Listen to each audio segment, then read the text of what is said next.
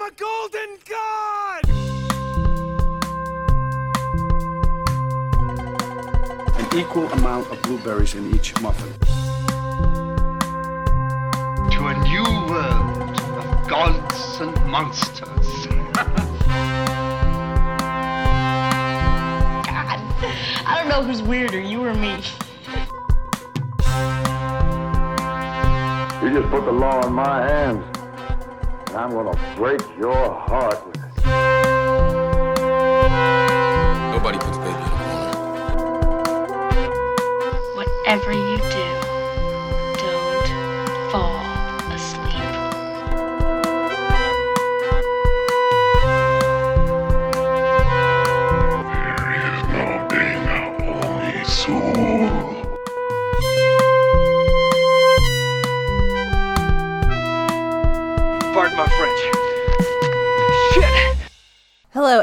and welcome back to Movies for Life. I am one of your co hosts, Michele Eggen. And I am your other co host, Brian Keiper.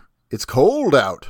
It's cold out. Yeah. Yeah, it is. And So, so, uh, we, got to talk about some cold movies. Yeah, so snow. We're stuck in the snow. I'm. We haven't honestly had that much snow here. I did have a couple of delays at school. Two hour delays are the best because you like get pretty much a half day, but you don't have to make them up at the end of the year. So that's great. There you go.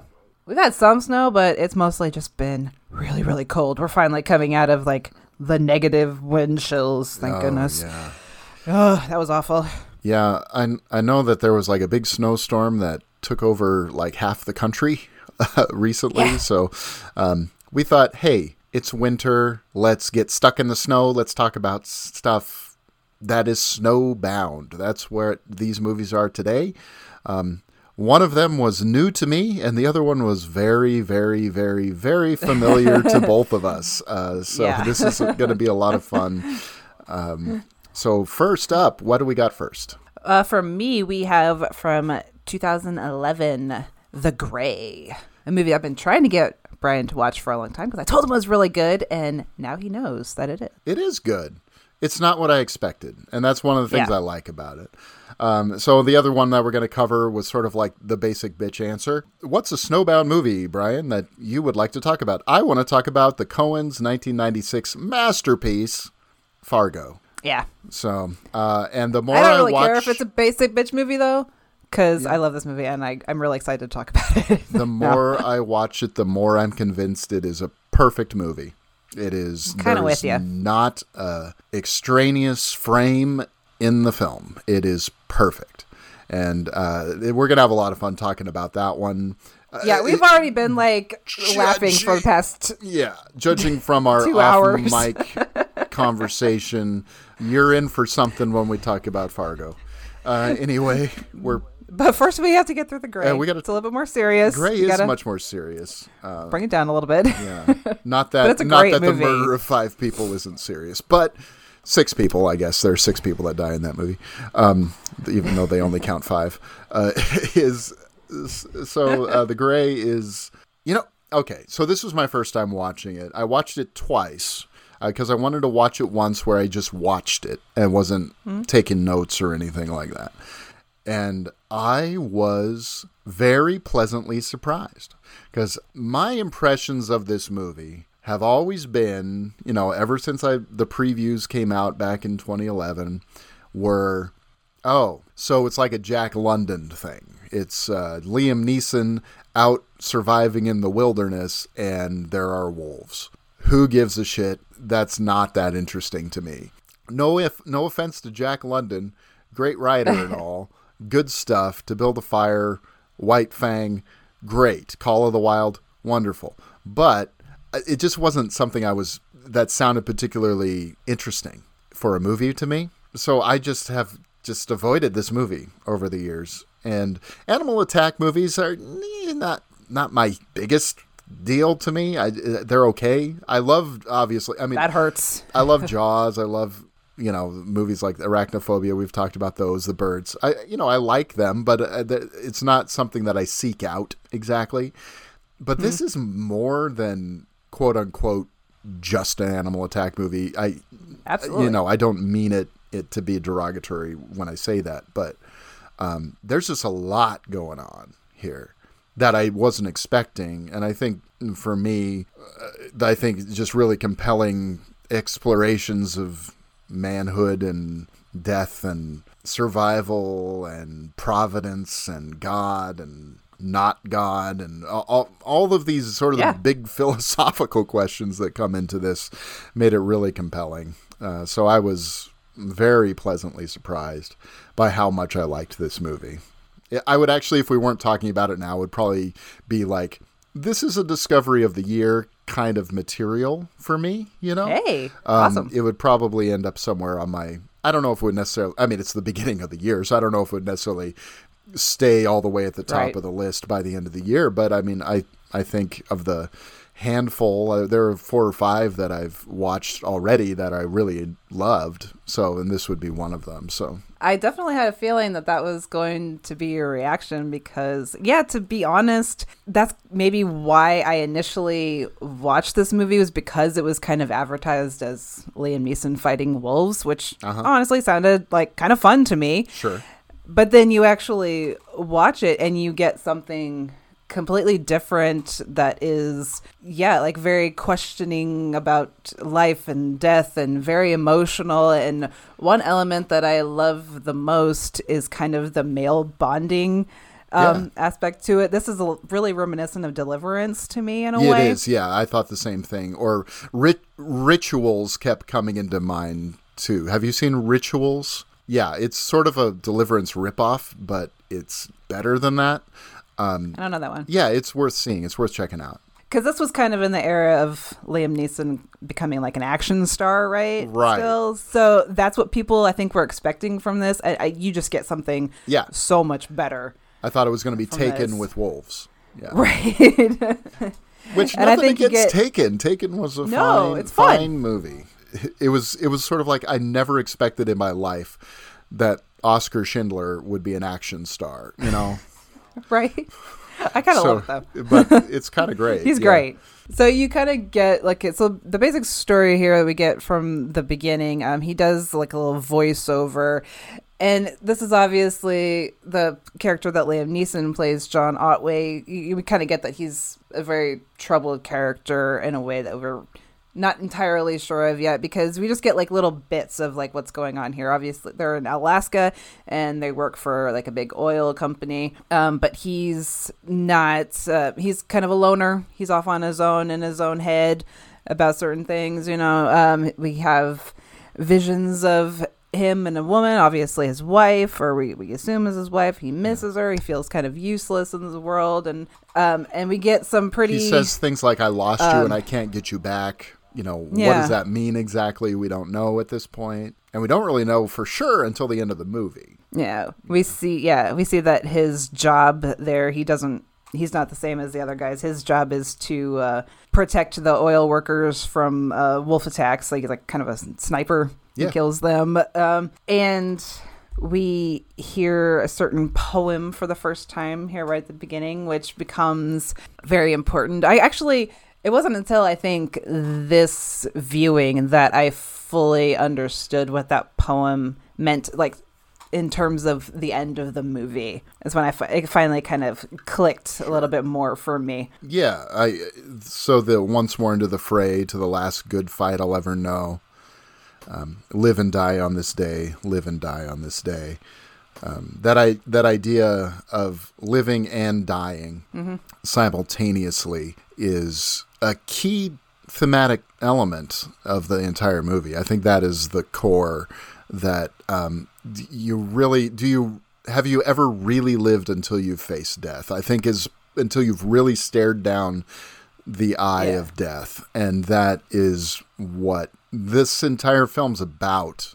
Ultimately, It's a weird conflict with his character too because like throughout the whole movie because he becomes sort of the leader in the movie and seems to fight really uh, hard to survive but again you know one of the first scenes we see is him you know kneeling in the snow with the the rifle in his mouth he's going he's going to kill himself. Yeah, uh, but something stops him. so we know this is a Yeah. character that Is in conflict. in some way wants Yeah. to die and ironically through the course of facing multiple opportunities to die, he's the one that lives the longest. I mean, i i I'm sure people have watched either. If you're listening to this, you've probably watched the movie, um, or Oh, yeah, yeah. be- because that's that's the that's the key. Now, what I didn't expect was that there to be okay. So the setup ultimately becomes then they're in a Yeah. plane crash, and there are and th- it's mostly men. It's there's a stewardess that's in this movie for 10 seconds uh you know but uh so there's one woman in the movie uh, besides his wife of course who we see intermittently throughout the film but so seven men survive this plane crash and um it goes from there is what it comes down to and they live a lot longer than i expect Really? yeah. Honestly, I th- I really thought most of the movie was going to be Liam Neeson on his Oh, own. just on his own, right? yeah, That's kind of how it was advertised. Again, it was. you, you thought it was. I didn't know it was like mm-hmm. all these other characters in there too. Yeah. But before we get into like kind of the story, but in, just in terms of filmmaking, can we just talk about the plane crash sequence? Oh yeah, of course. Because I think it's one of the best that Yeah, I've I ever mean, seen. It really is, and because there there are a few that come to mind. I mean, like Alive, I thought had a pretty good one, um, where you know the whole tail piece comes off the thing. It's big and dramatic, and Final Destination, I suppose. um, uh, there, there was another one I was. Oh, uh, Fight Club uh, was another one where you know he imagines the whole plane falling apart around him. I can't this remember one- it specifically, but um, Fearless had a great. Oh yeah, I've never seen. Fearless, but I'm, Oh, it's so good. Uh, yeah, You love I've- it. and I've heard that. I've heard that. And one of the things I like about the plane crash sequence is there's a certain amount of intimacy in it as well. Exactly. So the director, uh, Joe Carnahan, he was on an episode of Adam Green and Joe Lynch's podcast, The Movie Crypt, a few years Right. Mm-hmm. ago. And they used to do this thing where like listeners could tweet at them questions that they wanted to ask the the guests. Uh-huh. So actually, when I heard that Joe Carnahan was going to be on, uh, my question I wanted to know about the plane crash sequence. So he actually answered that. I just wanted him Mm. Oh, to like awesome. just kind of describe describe the filming of it and he i liked it the way that he talked about it too because he explained it really well the why he filmed it the way that he did and like you said there's like an intimacy about it because the way that you're you would actually experience a plane crash is like you would never see the outside of the plane you Right. you would never go outside of the fuselage of the plane, like you know, because usually there's always like a, a wide shot of the plane. It would be like bucking or something in the storm from outside Mm-hmm. Yeah. or whatever. But uh, this sequence never does it like that. Like you start off with that really great shot where it kind of pulls back and it's dark, and then you see everybody's breath coming out. Yeah. So they're, sitting in a plane, like, oh, that's not good. And good. that's one of the things where something is clearly Yeah. wrong, where they're feeling, you know, that there's ice on the inside of the Yeah. windows, so there's some sort of break in the in the seal, yeah. uh, and you know, you see the sparks coming out of the cockpit and stuff, and it's like that's really not good. Yeah, you see like his view of the wing, like you know, Mm-hmm. outside of the window, and it's not. Yeah, I just I really like it because it's kind of the big action sequence of the movie, but it's not really that big of an action sequence. But you still get what's happening, like even Yeah. though he keeps the shots like really tight, mostly on Liam Neeson. Like you see. Like when they all kind of like fly out of their seats a little bit, it's like, oh, so the plane is obviously like turning or something, Mm-hmm. Yeah, and yeah. and then um, the the final shot where he's got the oxygen mask, you know, over, and then you see Mm-hmm. that there the, the trees and the snow behind him. You're like, oh, okay, so now he's not even in the plane anymore. That's not good. and, it's and the way the sound Yes. cuts in and out Yeah. during that is really It's kinda like, effective. I eh, like eh, how yeah. I like how he straps himself in with the seatbelt and then he sort of because he, he he kicks what uh, Flannery out of his. Hey, he- he I wouldn't want to talk to him either. He's annoying. I, I know Flannery when he when he called Werner Herzog an asshole. I was like, I, I'm done with this. Guy. I totally forgot about that line, and I'm watching it again. I that just line is so. I funny. laughed, And, especially you know, thinking like, of you watching it. What's what's that movie about that made by that that asshole made about that yeah, I know. Yeah. Effsler guy who loves Yeah. bears. it's like, and so it's like that guy better die. You know. anyway, uh, Uh, but you, and he just he leans over and he sort of straps himself in with that seatbelt too. Um, Again, I don't know. a well conflict done. within the character. He's very Mm-hmm. calm in this moment, and he does. This could be a really easy way for him to to go out. You know, not fight at all. But he doesn't. He still he straps himself in, and he seems very calm and like he knows he knows what to do to prepare himself for a crash landing. You know. yeah, I just think that's very interesting, like to watch him do that throughout the whole movie. No, Yeah. Uh, when we know from the beginning that this is something that he's probably been com- contemplating for a long time since his wife died, probably. You know, yeah, and it's very clearly that clear that he doesn't really. There's a fight in him. There's mm-hmm. a something that's making him, driving him to ke- keep going. Oh, and uh, you know, you constantly cut back to his wife saying, "Who is you know dressed in white." And she's in lying in bed. She's wearing diamond earrings, so it's a, sort of there's sort of a angelic, Angelic, presence yeah. to her. You know, I think she's off Sometimes, Like when he wakes up, this is a great scene, great moment. The transition. they're under the covers. They're under the covers together. Yeah. and then it just that gets pulled away, and he's out in the elements. Yeah, that's great. the white of the sheets versus the white of the snow that he's in. Yeah, that's, Yeah. that's great. Yeah.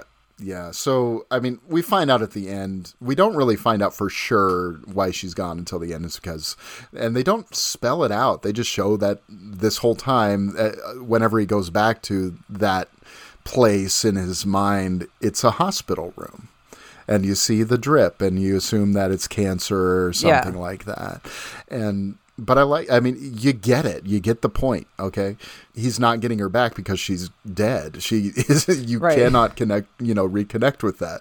And so one of my questions, one of the questions that he asks is like, what would drive a man to the end of the world like this? And, you know, with, he, he describes the people that he works with as people, as men unfit for mankind Yeah, and I think that's a great line. You know, talking about they're all ex-cons or burnouts, whatever. And then you get to know them because he doesn't really know these people. He just he's they don't even know each other's first names. no, they don't know each other's first names, uh, and so they just call each other all by their last names throughout the entire movie. And it's kind of a big revelation when Diaz and Otway have the same first John. name. John. John. Yeah, and so Yeah. And, I like and that moment. You cannot imagine two more different characters than John Otway and John Diaz. Right. You know, yeah, I really like all of that stuff. and yeah, what is she always? She's always telling him not to be Don't be afraid. afraid. Yeah. Yeah, which is interesting when the conversation of fear comes up. Mm-hmm. yeah, after the plane crash and they start to kind of come together, he becomes sort of the default leader. Mm-hmm.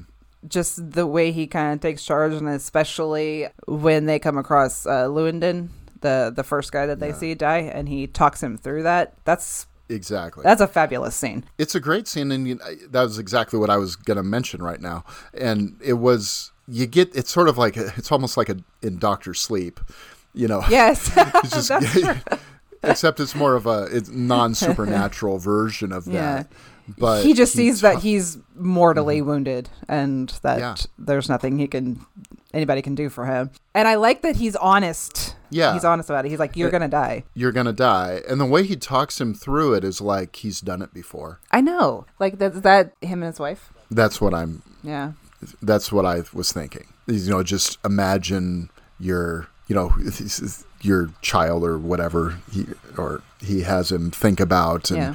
you know, guiding him Let her let her take you. Death. Yeah. Let her take That's you, good- and yeah, and it, I kind of got a little chill just now, just thinking about the sequence. It's really well, yeah. The movie deals with death in a really profound way, and it's very unexpected for what w- is so often classified. This is classified as an action movie, I know, it's like an action thriller. It's like I would consider it more of a drama, honestly. drama. Yeah, because it's it's just deals with these things. Because the thing about action movies and horror movies and things like death is just sort of a thing that happens. It's never, mm. rarely is it really a big deal. You know, especially think about you know a movie like Die Hard or something like that. How many people does John McClane kill and you don't give a shit in that movie? Every You know, single I mean, death in this movie is like heartbreaking. felt. And you yeah. feel it. Yes. Yeah. Yeah. even the ones you don't see. Yeah, and it's like you you only know what you need to know about any of the characters because it's so it's very uh it's concise in its storytelling. It it gives you the information that you need and enough to really you have a con- enough of a connection with each one of these people to really feel their loss. And I think that's effective. the conversations that they have and the lines that they have and the way that they still what I really like um I like I love seeing men be emotional especially with Mm-hmm. each other and not being afraid to be emotional with each other Yeah. but then they also know how to like break it up and and still talk about like guy things at the same time so Yeah. to kind of like break that tension a little bit that's what They makes you do. love I- them I think Yeah. Yeah, and I think, you know, like I I'll save it for the fire Right. when we talk about the fire scene. But just the way that breaks up is really it felt so real It works. I Is it mean, not it shouldn't. real? It Yeah. shouldn't. It should be jarring that conversation, but it's actually really effective. Mm. So, I don't think it's an accident that there are seven survivors. You know, seven being sort of a a mystical number in a lot of ways, as sort of a, quote unquote the perfect number, the number of providence. You know, the number of God, if you will. I mean, it's just sort of like a perfect and and it's effective storytelling. It's like, okay, we got seven people. We know that we have seven, and you just gotta knock them off knock 'em one off, at yeah. a time. But in a way that, it, like we've already said, is really strongly felt. Hmm. They're not just cannon fodder or dog food, as it were. Uh, uh, but well, you know what I mean. Yeah, though. I know, It's yeah. it's yeah. So, So these other guys um, that we haven't mentioned yet um, of the survivors, um, John Diaz, played by Frank Grillo, um, Jerome Talget, played by Dermot Mulroney, and one of my favorites. I wish I would love to see him just in everything. Uh, Dallas Roberts as Pete Hendrick. I love him yeah, Nonso and Anozie as uh, Burke. as Burke. Yeah, Burke is really is good. I I I, I really Burke is an interesting character. I mean, he yeah, he's that's a real kind of that's a really heartbreaking Yes. thing because you know it's it, it's not the way he dies is so just kind of stupid Mm-hmm. in a in a way. Hernandez was another one, but he doesn't uh, last that He long. doesn't he doesn't last that long. Yeah. yeah, and and Flannery doesn't really last that long either. And and the thing is, even by the time Flannery is taken out, you're kind of like, oh man. Even though you kind of are primed to dislike him in Sure. the early part of the movie, his life becomes valuable as it goes along because everyone's life becomes Mm-hmm. valuable. Everyone's life is valuable, and that I think is effective. I mean, as much as they are yeah annoyed by each other sometimes they never Yeah. they never lose that they want everybody to survive you know they're never gonna like not fight for everybody to get through this Yeah. As I as I was watching this, I was also thinking it seems like there are a lot of sort of poetic symbols in this movie. You know, the snow uh, is a I mean a very Robert Frost sort of symbol of death. Um, and then you have of course the Wolves. wolves. But I think I don't know, the wolves are ah, they're they're constantly there. They're kind of a constant background threat. You can hear them. The attacks are actually more rare than I thought they were going to be. And you don't see every single attack. And th- there's something about it about, you know, nature and being primal and sort of that instinctual side of humanity that's represented there too, I think. Um, that is really interesting. I think fire is an important, you know, sign of like civilization, of life. It's sort of the opposite of all those things. The wallets being a reminder of their lives outside of what they're this what they're fighting for place. Yeah, what they're fighting for. Booze comes up a lot in it. The watch is kind of this thing. It's like, oh, this is going to save us. This this thing that was made by humans. Yeah. This human ingenuity is going to save us, and it doesn't. not in um, this environment is- no yeah Not in that environment. The letter, of course, is a important connection to something else out there. Uh, for Otway in particular, um, it, it- and Was you that- know, cr- crossing of chasms and things like that happen a lot. I mean, you've got the crossing of just the expanse from the plane to the trees, then of course a literal cliff to the to the trees, the river. There's so many things in this that are. I, I know the first rule of symbolism is, according to Roger Ebert, is if you have to ask what does this symbolize, it didn't. Uh, but at the same time, some of it is like there's more to some of these things than I think I process on a first viewing, you know? Um, so they just kind of deepen as I sort of ruminate on it. I think everything about this to me has always just been kind of like, yeah, like I get it, I get it right away. Like this was the perfect environment and the perfect situation for this character's story. Yeah. I would say, and it just kind of Yeah. it all falls together really well Yeah. without Yeah. being so in your face about it. Yeah, with the symbolism, you just kind of get it. To me, that's how it's always been to me. You know, and if I had to say what the booze represents, I think it represents complacency because you have two people in this early early on here. Hernandez, you know, he's gotten into the booze and the food and stuff like that. He's taken a piss. He's not paying attention, and he gets taken Yeah. out. Can you imagine standing out there taking a waz, and a wolf just jumps on you and eats uh-huh. you? It doesn't even eat him; they just kill him. It's like a show of power on their, you know, of territoriality on their part. It's not even a for survival on their part kind of situation. It's a it's a show of strength Yep. and dominance. And so they find him in the morning, and it's like, oh shit. I like that scene though when you kind of first see the wolves though. It's when um Otway thinks he's found Mm-hmm. Oh, another yeah, survivor. yes, mhm. He sees Yeah, the this- woman, the, uh, the, the flight attendant. Yeah, and she's kind of moving, so she, he thinks that she's alive, but really Mm-hmm. It's a wolf that's eating her, and it's just eating like for one, you see how aggressive they are and how fucking big they are.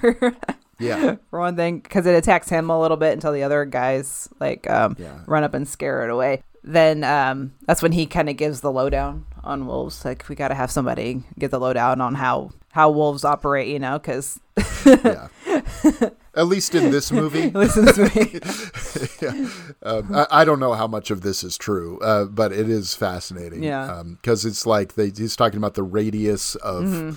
their territory and then the radius of their like kill range. yeah, Um, from their so with- den. from their den. They're more aggressive if you're within their kill radius of 30 miles. It's ironic when you get to the end that if they had gone the other way, they would have moved out of the kill range. Instead, they're Sure. moving farther towards it. it. yeah. Yeah. But it does make sense for, like he says in the movie, it makes sense that he would, if he's hired to kill these things, you know, to protect these Yeah. guys, that that he should know like how they work or whatever. So that that doesn't make sense. It's not just like as a hey, there just happens to be somebody that knows something about wolves, you know, when- Sure. when that's kind of our, one of our main antagonists in the movie. Yeah, yeah, it's his job, and so it makes Yeah. sense. Um, but then you know when when they're gonna make for the trees, and Diaz says, "All right," and and Otway, I before that says, "Hey, we should uh, collect the wallets." Uh-huh.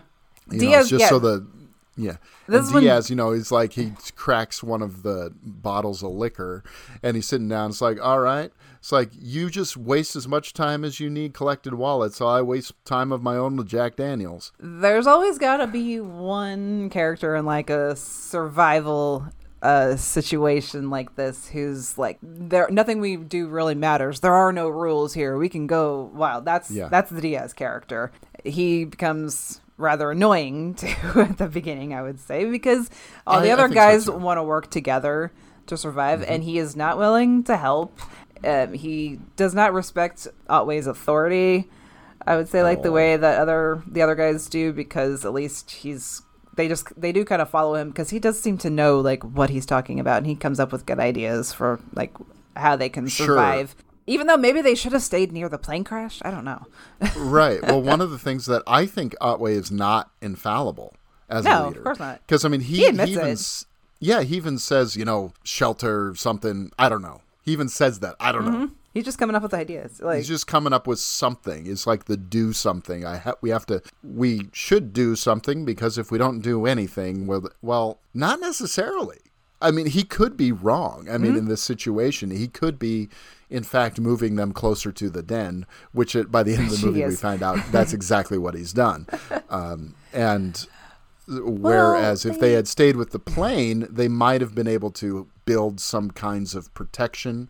That's where theoretically rescuers would look. yeah. You know, is at the crash itself, um, because they're probably going to see all those dead bodies and just go, "Oh, well, Everyone's dead. everyone's dead," Sure. and and the end of search.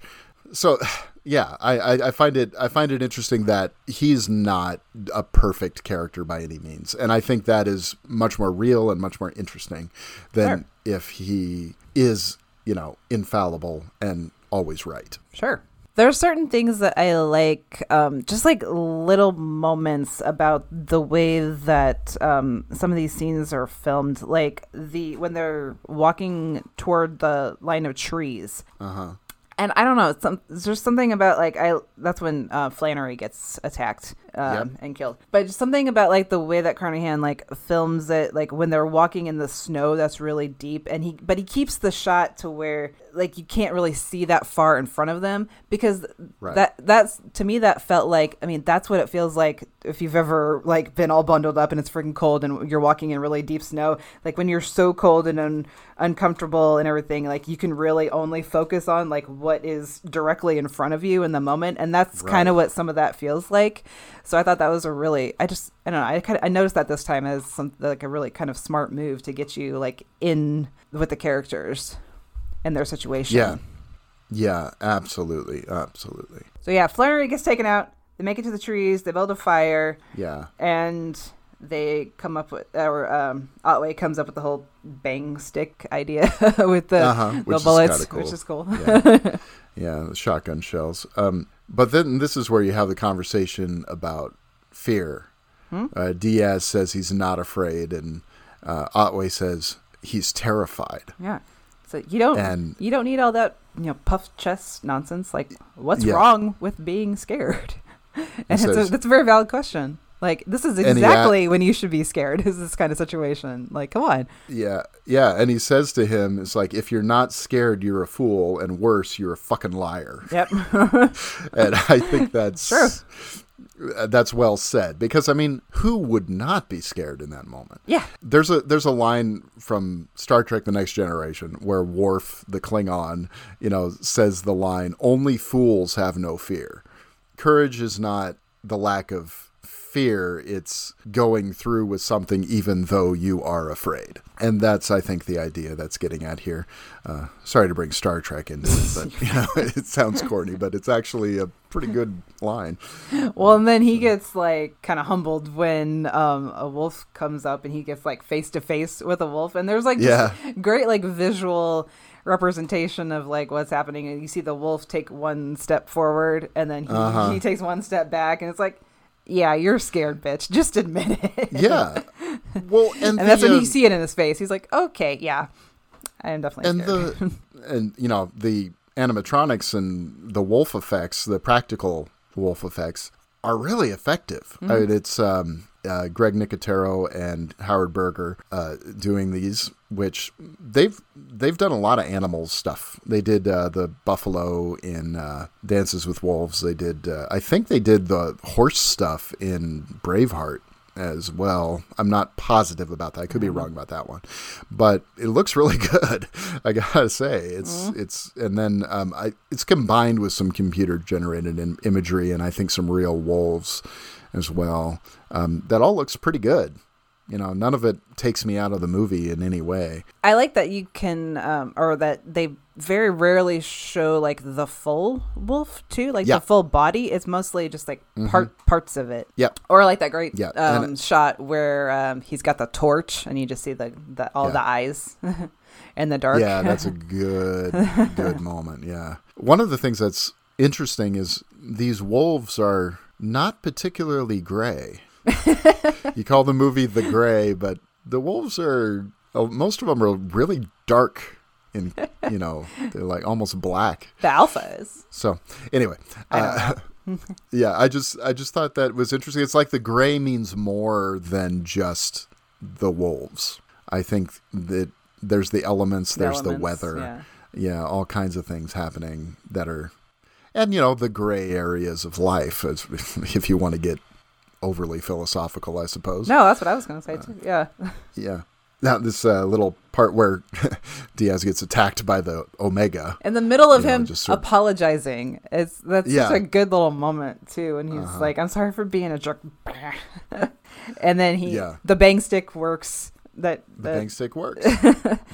and It's like and again they have kind of have a fun little like guy moment when Diaz uh, is going a little crazy, like killing the wolf, and they're, they're like, him. "I think you got him," and they're like kind of laughing.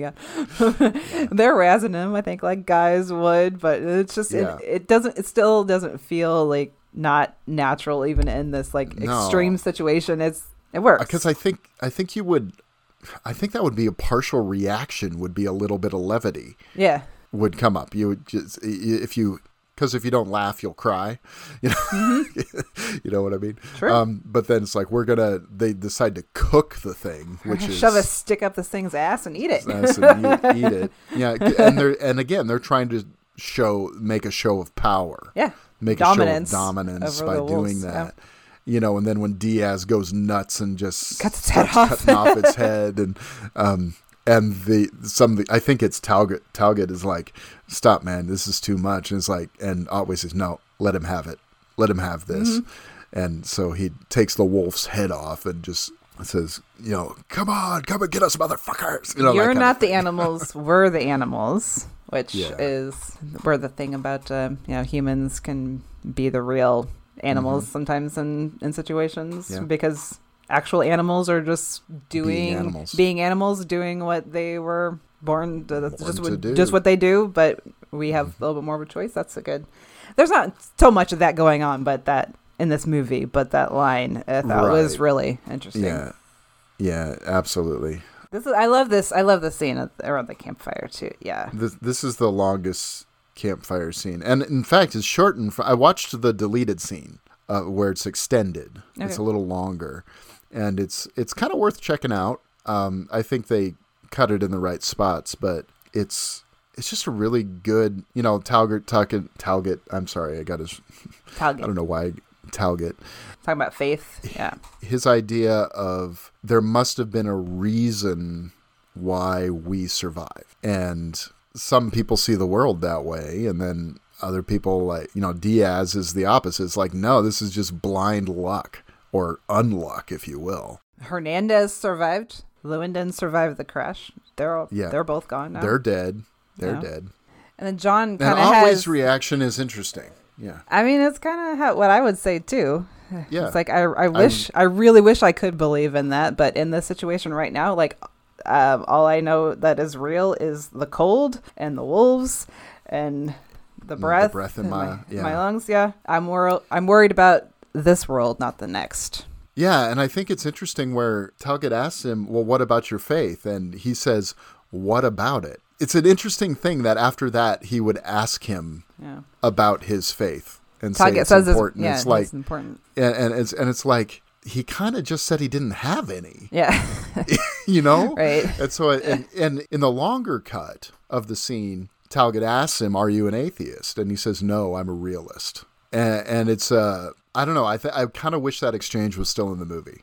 I mean, he Uh, kind of think says it's- he I think basically it's says the same implied. thing. Yeah, It's it's it's pretty much implied, so it's not spelled out as thoroughly, um, which is okay too. But then you have Burke having Who- sort of this he's very he's diff- different kind of sick than the rest yeah, of the guys. He's altitude sickness, it's affecting him more than the other guys, and he's coughing all the time. And and he's seeing someone named Emma. And She was here, and then yes, well, who's Emma? Because, like I said, most of these guys don't really know each other. And then uh, uh, I can't remember Hendrick. who it was. Hendrick says it was it was his uh, sister died when he was a kid. It's sort of like is it a trick of the brain or is it the world beyond connecting with through the veil somehow? I mean, there's there's a lot of ambiguity there that I think is really um, nicely played, and I, I I like the way it's all played. Um, so it doesn't it doesn't show its hand too far one way or the other. And I Mm-hmm. think that's uh, well done. I like that there's in that line too from Hendrick that that it's not from John or something. It just kind of gives more of a connection with the other guys because yeah, he always the main person here, but everybody definitely gets their moments. And Hendrick seems like he almost has. It's almost like he was the like the psychologist, or they don't really He's say. he has sort of observant. like the, he, yeah, he has sort of a a doctor kind of vibe. To He does, or like a professor vibe.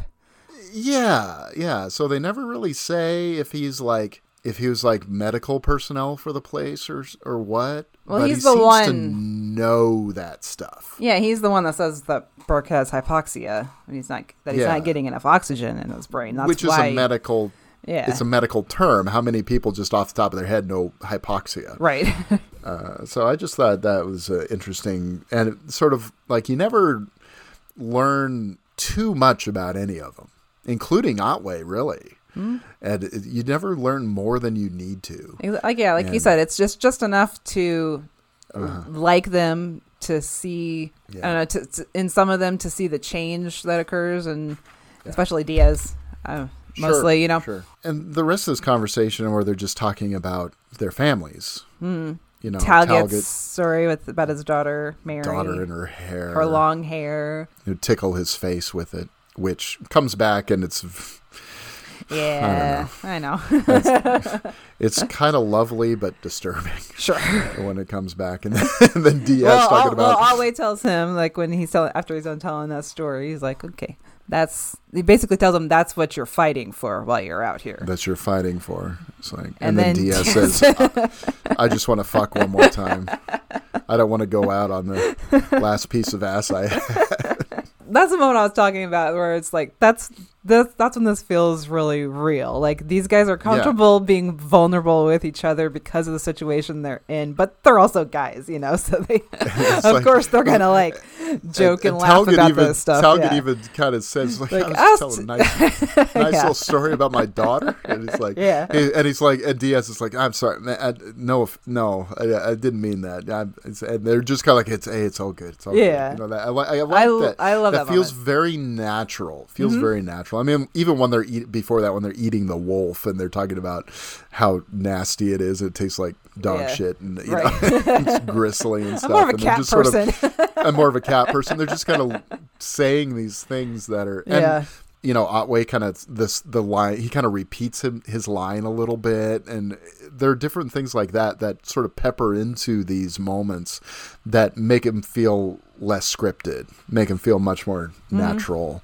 Mm-hmm. A lot of this movie does. effective. Yeah, I like when um, there are certain scenes that are just kind of left to play out. It feels very natural, and these actors are definitely talented to uh, pull that off and make it feel really real in the moment. yeah. Dermot R- Mulroney as Talget really surprised me in this movie. I didn't even recognize him for the. He does look different, time. doesn't he? Yeah. He looks so different. He's wearing those big glasses and Mm-hmm. um, he's sort of bundled up, but uh, he's just one of those actors where he's always good, but I, I hadn't seen him do something that was really different from the other stuff I'd seen him do, you know, and so it was it was really effective to see him in, in that way. Um, Well, and for yeah, me, I know he he was in Scream Six, so right? was well, and for me, Dallas Roberts, um, he's a great little like. Um, you, maybe you don't know his name, but you you know his face, and Mm-hmm. he's he's fantastic. I know him mostly from um, Law and Order SVU again, where he plays like a really horrible serial killer, just like Right. really creepy and awful. But here he's uh, all of them are just so emotional and nice and vulnerable and like yeah. uh, I love all these guys. Um, Yeah. Otway talks about his dad here too. and the yeah well i mean he talks about how he wasn't without love i think that's an interesting way to put it Mm-hmm. Yeah, you, you don't say yeah my father loved us no you say he wasn't without love i mean that's that's pretty qualified description of him well, he then he talks about, how he he's like the typical tough, like Irish fucker. stereotypical irish stereotype yeah Basically, I would say I think he's saying like he's kind of like the epitome of masculinity or like the representation of you know from the of this movie where they're kind of Yeah. That's why this is reminds me so much of Deliverance too. Is like it's all that kind Oh, of yeah. talk too. But then he has this sensitive artistic element. Yeah, we find out poetry. that he wrote the poem that uh, we heard at the beginning of the movie. His dad did. and he had it framed on the wall. Read it at his funeral. Um, so now then there's they get hit by this blizzard uh, overnight, and Burke freezes to death. But I mean, That's- if you're gonna uh. go that way, I mean, he was asleep probably, and probably just drifted off. Probably wasn't even aware in the moment. Yeah. So I mean, he's of all of these guys, he's kind of the luckiest. In a way, you know, you hate to say get it that way. Yeah. He doesn't get, yeah. I mean, or drown, or but there's there's one that's sort of a question Yeah. whether what happens to him exactly, and uh, that I don't know. We'll, we'll get to that. Yeah. So This is Um, such a great way to film this part though because you just you see the guys all laying down just bundled up not able to do anything against this blizzard they just have to like Yeah. ride it out and you see Otway just like screaming and hitting a Burke to wake up and uh, it's just Yeah. you know exactly what's happening and it's just it's awful he he's just like railing against death. because they're losing their numbers pretty quick here and it never really stops No. They think they're after this blizzard. They think they find like some kind of possible safe haven when they hear the river, and they're you Hear know the river, You always but- head towards the river. They find it, and there's a giant There's a cliff. cliff. there. It's so so when Hendrick pulls the Rambo maneuver here, jumps from the cliff into the trees. That's a literal leap of faith, you right know? there, you go. What is on the other side? He does not know. I, I don't know if a guy like Hendrick is really going to make it or not, but um, it's okay. Uh, you Hey, know, good on him for he- he- being he- the one to make the jump, though. I mean, come on, I'm going to do it, and he's sort of like, if I die, so be it. You know, Yeah. uh, it's it's uh, it's something. You know, Talget being afraid of heights, of course, and just sort of psyching himself up. But he, he's doing okay at first when he's crossing the Well, yeah. crossing the chasm. Then he loses his glasses. His glasses falls fall off. Well, I think that's like too- a loss of vision, a loss of of focus, and then you know his things start going wrong. His scarf or clothes gets caught up in that the buckle or something like that on the rope, and um, Well, again, too, I love the way that this part was filmed because you can tell that this is Talget's moment because yeah, Otway and Diaz go across. They're doing the kind of thing where they shimmy across a rope, you know, acro- um, over Mm-hmm. But the, they don't the really chasm. show But they don't show the other two guys. They don't show what it's really like until it's Talget's turn. The other Yeah. guys, you just hear them like, "Okay, we're good. We're go- we're coming across now," and like, yeah, like I said, you know that this is his moment because you see it. You see how high up they are, and Yeah. yeah, you, you're really in the moment with him. And yeah, as glasses wearers, that's like, uh, that's the, just that moment. he seems to just lose his his will in a way. You know, Mm. well, he's it's hurt his like- hand too, so he's already he's already Yeah. injured, and it's already a difficult it starts thing. bleeding again Yeah. and it's just like everything just is is falling apart and you feel it and then the rope actually breaks Mm. i mean it's a makeshift shift rope of course and he hits the tree He just like slams against that tree. That you again, like you can yeah. feel it. That's so Yeah. intense, and he just falls Yeah. all the way breaking down every to the branch ground. on the yeah. way down hits the ground but you know then he sees the vision of his daughter and the hair in his face and then it so it's sort of like my hope is that he drifts off in that moment that's what i hope happens Mm. That I think But- so. Like the fall it- has probably yeah. hurt him enough that he's was gonna die anyway, maybe. Yeah. And that this is him being taken Yeah. away peacefully. When you see the actual reality, It goes to the objective shot, and he's being dragged away by wolves. And so I, I like to think that he, within his own mind and body, ending. well, like John was saying to Lewenden in the beginning, like he was letting her take him away in that moment. Yeah. I think before the wolves could. I think is what's and they all saw there. that happen. And so I think when they're all facing death, they probably find themselves in that same mindset. Mm-hmm. They remembered what he said in a way somehow. Yeah. I think so. and, and you know because Diaz, you know, he he he's chasing after him, he being kind of a hothead, you know, and he hurts his knee on the way out of the tree, and so as they're walking on by the river. Where he just, you know, they they're they're in sort of this beautiful spot, this idyllic spot. It looks like mm-hmm. something that you know Bob Ross would want to paint, I guess. You know, it's, Totally it's gorgeous. Yeah, I know. it's gorgeous, and you know he just kind of looks around and you kind of know what's on his mind Mm-hmm. and he's and they're telling him you know don't sit no don't sit down he's saying forget it. I just want to sit. I just had the Well, clearest thought.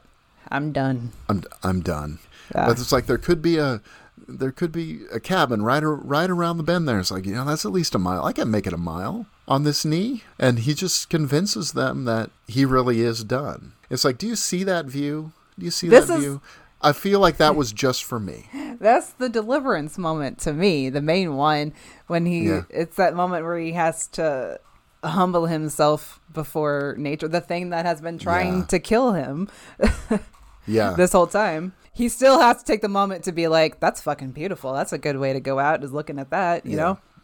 Honestly the scene with hendrick reminded me a lot of deliverance too Yeah, absolutely. except from his point of view instead of from the outside point of view. Yeah. But that scene ends. It it, it ends where where he's sitting there just staring, and they're showing it from the back. And part of me just wishes, and I I, I wanted this so bad for him. I just wanted him to just sit there, and the camera lingers. And we know he's gone, and just you move on. But no, what does the camera do? It gets low, it moves down, and then the music starts like some little quiet sort of foreboding music that you can barely hear it and then right before the cut there's a little bit of a snarl and you're just like god damn it Is there? yes I never even noticed I, that. I watched it very carefully okay. because because because the first time I was like, "No, what are they doing? This is, doesn't make any sense." And then I realized, "Oh shit, that's what's happening." And the, and they cut it. You don't you don't see him attacked. You don't know for sure that he was attacked. That kind of that kind of blows my mind. I always just thought that he sat there and starved to death. watch what the camera does when you if you watch it again. Watch what the camera does in that scene. And listen, you, you might want to turn it up a little bit to Okay. hear what the music does. And then I swear, right before the cut to the other two guys, hmm. there's just a hint of like a hmm. growl. Okay. Well, I don't like that though. I know, I I like I, know. like I'm leaving much- it open to what happens to him. I love the idea of Diaz, who you finally come around to by this point, you know, of just freezing out there with that view in front of him and just drifting off into whatever is after, whether that be nothing or something or whatever. You know, I like that idea, but the movie doesn't quite give you that entirely, but it doesn't completely take it away either. It's still a nice moment to me for the It is. character. I and I like Yeah. that shot where it's the three of them and it's just it just holds on the three of them the shot where they're trying to talk him out of it and he's just he's very at peace. And Yeah. it's kind of nice. really is. And It's- that's not something Diaz does. and it's not i don't i don't get the feeling of that it's him entirely giving up necessarily it's No. just that he's kind of had a realization he knows that he's not going to make it maybe and if that he he's okay with that with them, he's probably going to hold them back, yeah and they and endanger them too. I think that in in a way, it's kind of a selfless gesture. I think so too. Yeah, because um, Hendrick makes the suggestion about like we're we'll drag him. You know, we'll make Yeah. a, we'll make something and we can just drag him because, like I said, they they all Yeah. they always all always want everyone to survive. Even Diaz Yeah. by this point, they're all gonna fight for everybody. But he yeah, and he's changed so much. He's gotten to the point where he doesn't want to, where he's willing to sacrifice himself for everybody else if he thinks it's gonna he's gonna be a burden. because he was like the most selfish motherfucker. Yeah. you know, from the beginning, and he has probably the biggest arc Yeah, I think so.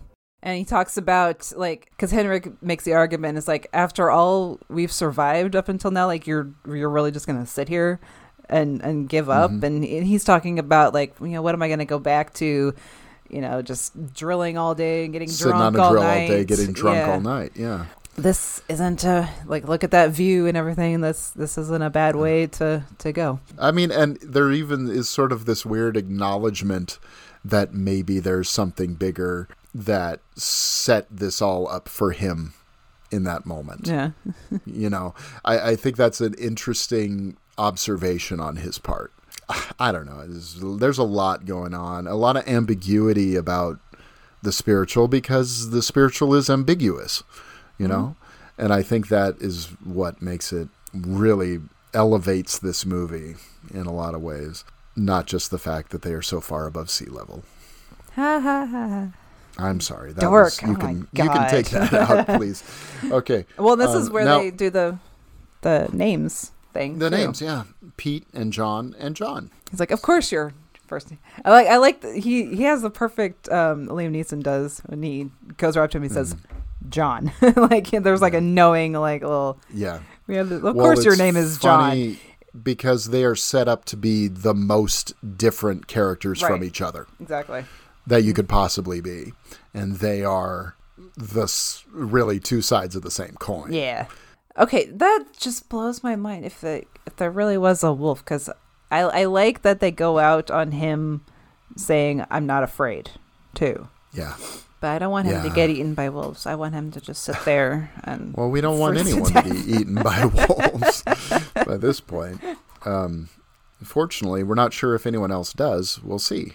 Uh, now, the Hendrick, where where they start getting chased a lot while they're along the river, and then Hendrick falls into the river. This reminded me of Ronny Yeah. Cox's character Yeah. in in Deliverance. You know, he It getting caught up on the on the rocks and the tree and the, uh, what is like the most devastating way to like literally watch someone drown just beneath the surface an of the water? below the surface. It yeah. is. Uh, it's it's horrifying to watch, and it goes on for way too long. it's, it's like, come on, It's hard to watch. It's hard to it's watch. Really tough. I don't even know what else to say about that. I mean, he just sort of collects his Yeah. backpack that has all the wallets in it, and he's soaking wet, and he just sort of throws his glove away, throws the hat away, or it's it's just like, what's the point anymore? You know, he can't because everything is soaked. It's gonna freeze to him. Yeah. Um, he doesn't have anything that's waterproof on at this point, and this is his moment of Mm. yelling at God. And I think uh, you know, do something, Do you know, something. prove it, show me something real. Uh, it's like uh, not something later. I need it right now, and if you prove, it, prove. Yeah. yeah, Prove I'll to me that you exist, you the yeah. rest of my life. Yeah. and then he says, "Fuck it, I'll do it myself." That's my favorite thing, though. yeah. But there's two ways to look at it, I think, that Okay. are fascinating because first one, and I think, is there really is nothing out there. Hmm.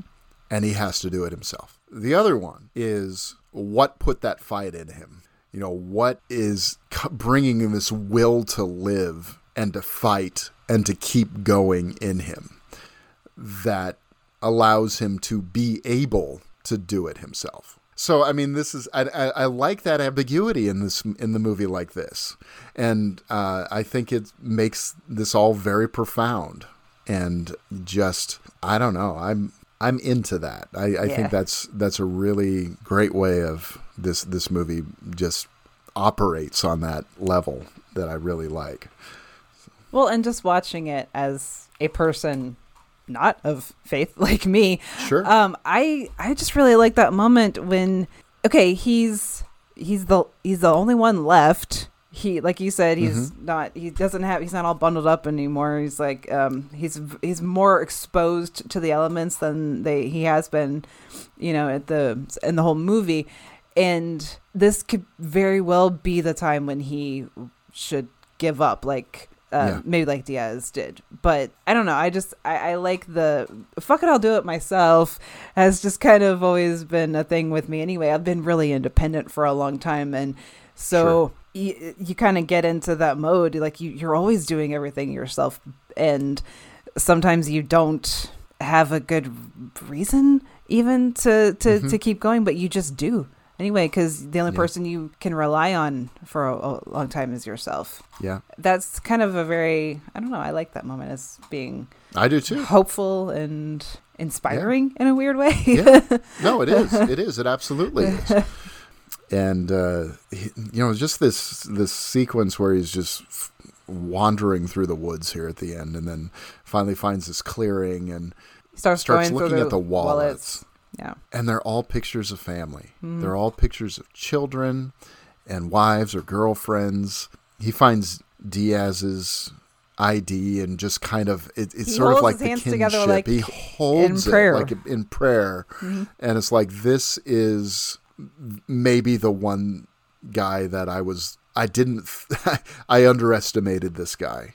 You know, I think there's there's a deep bond there that was unexpected. Uh, and then the letter, of course. You know, he which i think this- that was his suicide note basically right yeah, it was a suicide note. you can't really see i couldn't tell exactly who it was addressed to i would say obviously to his wife but Yeah, yeah, it it was basically uh, so. that's that was the voiceover um, at the beginning Mm-hmm. of the movie. It was him writing that, and yeah, that was a suicide note. And he comes back to it several times throughout the movie, uh, but right when he gets it, right when he comes across it in this moment is when he has a very important realization. Uh, that he has landed He himself sees- directly yeah. in the center of the wolves' den. Yeah, it, well, I mean, the way it the camera pans around and you see that one of the quote unquote branches is like an elk antler. yeah, there's I, like I think that's like oh, and then there's like a giant rib cage sticking out, and you see like antlers and stuff laying around. Oh, and it's like it's, it's the fucking den. And it's one of those moments where it's just kind of like you would laugh at that moment. I would think you're like, oh, of course, Yeah, of course. yeah. Well, This is and, how and it the other ends. wolves start surrounding him, Mm-hmm. But then they all back off because the alpha comes over the top. And I love how he just he starts quoting the poem. He puts the bottle, he tapes the bottles to his hands. Uh-huh. music, he tapes the too. knife to his hand. It's really important in this scene too.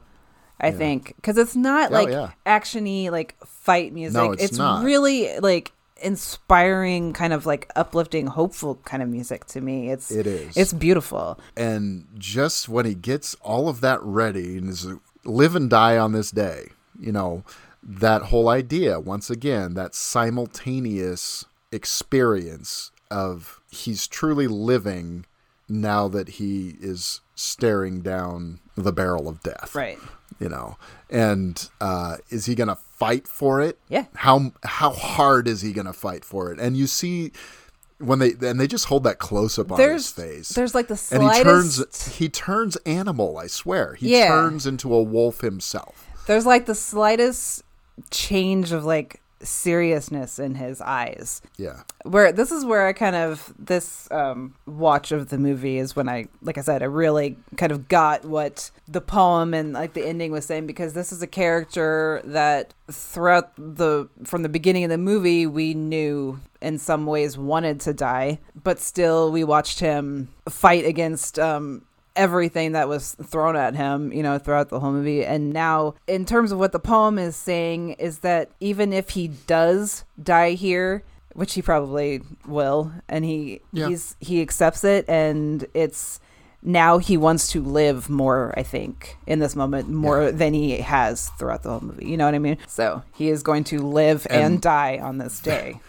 There's this idea even that the poem there's a certain sort of destiny quality to it because it's like why was that poem in his life and so such a fixation for him? Sure. you know the last Fate. good fight i'll ever know? I mean that's pretty it's that's pretty specific you know? I mean that's i mean they show on the father's wall they show like that he was a military man. Um, there's a picture that indicates that he's in like a RAF uniform or something like that and so you, you, you imagine this was written by someone who has been in war and that's what I think is more or less happening here too. Yeah. He's facing that kind of thing, and So, and I I was like, oh, are they going to show this? And then they just cut to black, and I was like, Yeah. thank God. That's so much better. That's so much better. I know. Now I I know I know I, and I don't know how I feel about about the post credit sequence. I just think it's, just it's just a single shot of I the know. wolf like breathing and he's leaning uh, he's leaning he's leaning it. up against the wolf and i think it's just kind of Yeah. more of an extension of what is being said at the end of the movie is that like Yeah. he's gonna put up as much of a fight as the wolf is they're both gonna like fight for their territory and i think they both have whether They're or not either they both gonna live they're or they're both both gonna, gonna die. die. whether they both live or both Yeah. die i think is not doesn't really matter I, I think they probably both die. i think so too that's that's my the reality yeah, version that- yeah yeah yeah. I mean, it's a fucking wolf i don't know that wolves wolves have big teeth. they're they're pretty tough yeah they're strong. yeah. And this is not an omega. This is the alpha. This is the This is the yeah. one that has fought his way to the top Yep. of this pack. So I am so happy that you finally watched it because I, I kind of knew that you were going to have this reaction. So I'm glad I was right and that you Yeah. you liked it as much Yeah, as you I've- did because it's it's, a great movie and it's not talked about as enough. and it's one that I um, I intended to watch, and so this just gave me the push I needed to do it. It's hard to find time to watch movies when you There's a lot of movies. stuff. So anyway, okay, so we're gonna turn. We're gonna turn a corner here now, you know. Um, so we're gonna probably offend all of our listeners in Minnesota for a little bit. Uh, we It's out of love. apologize in advance. It is out of love because how can you not watch Fargo and just not talk about that like that for like I a know. week after watching it? It just kind of Ah. happens naturally. I've been watching this movie a lot lately. And, you know, I usually log every time that I watch a movie. But if I logged how many times I watched Fargo in the past couple months, it would be really embarrassing.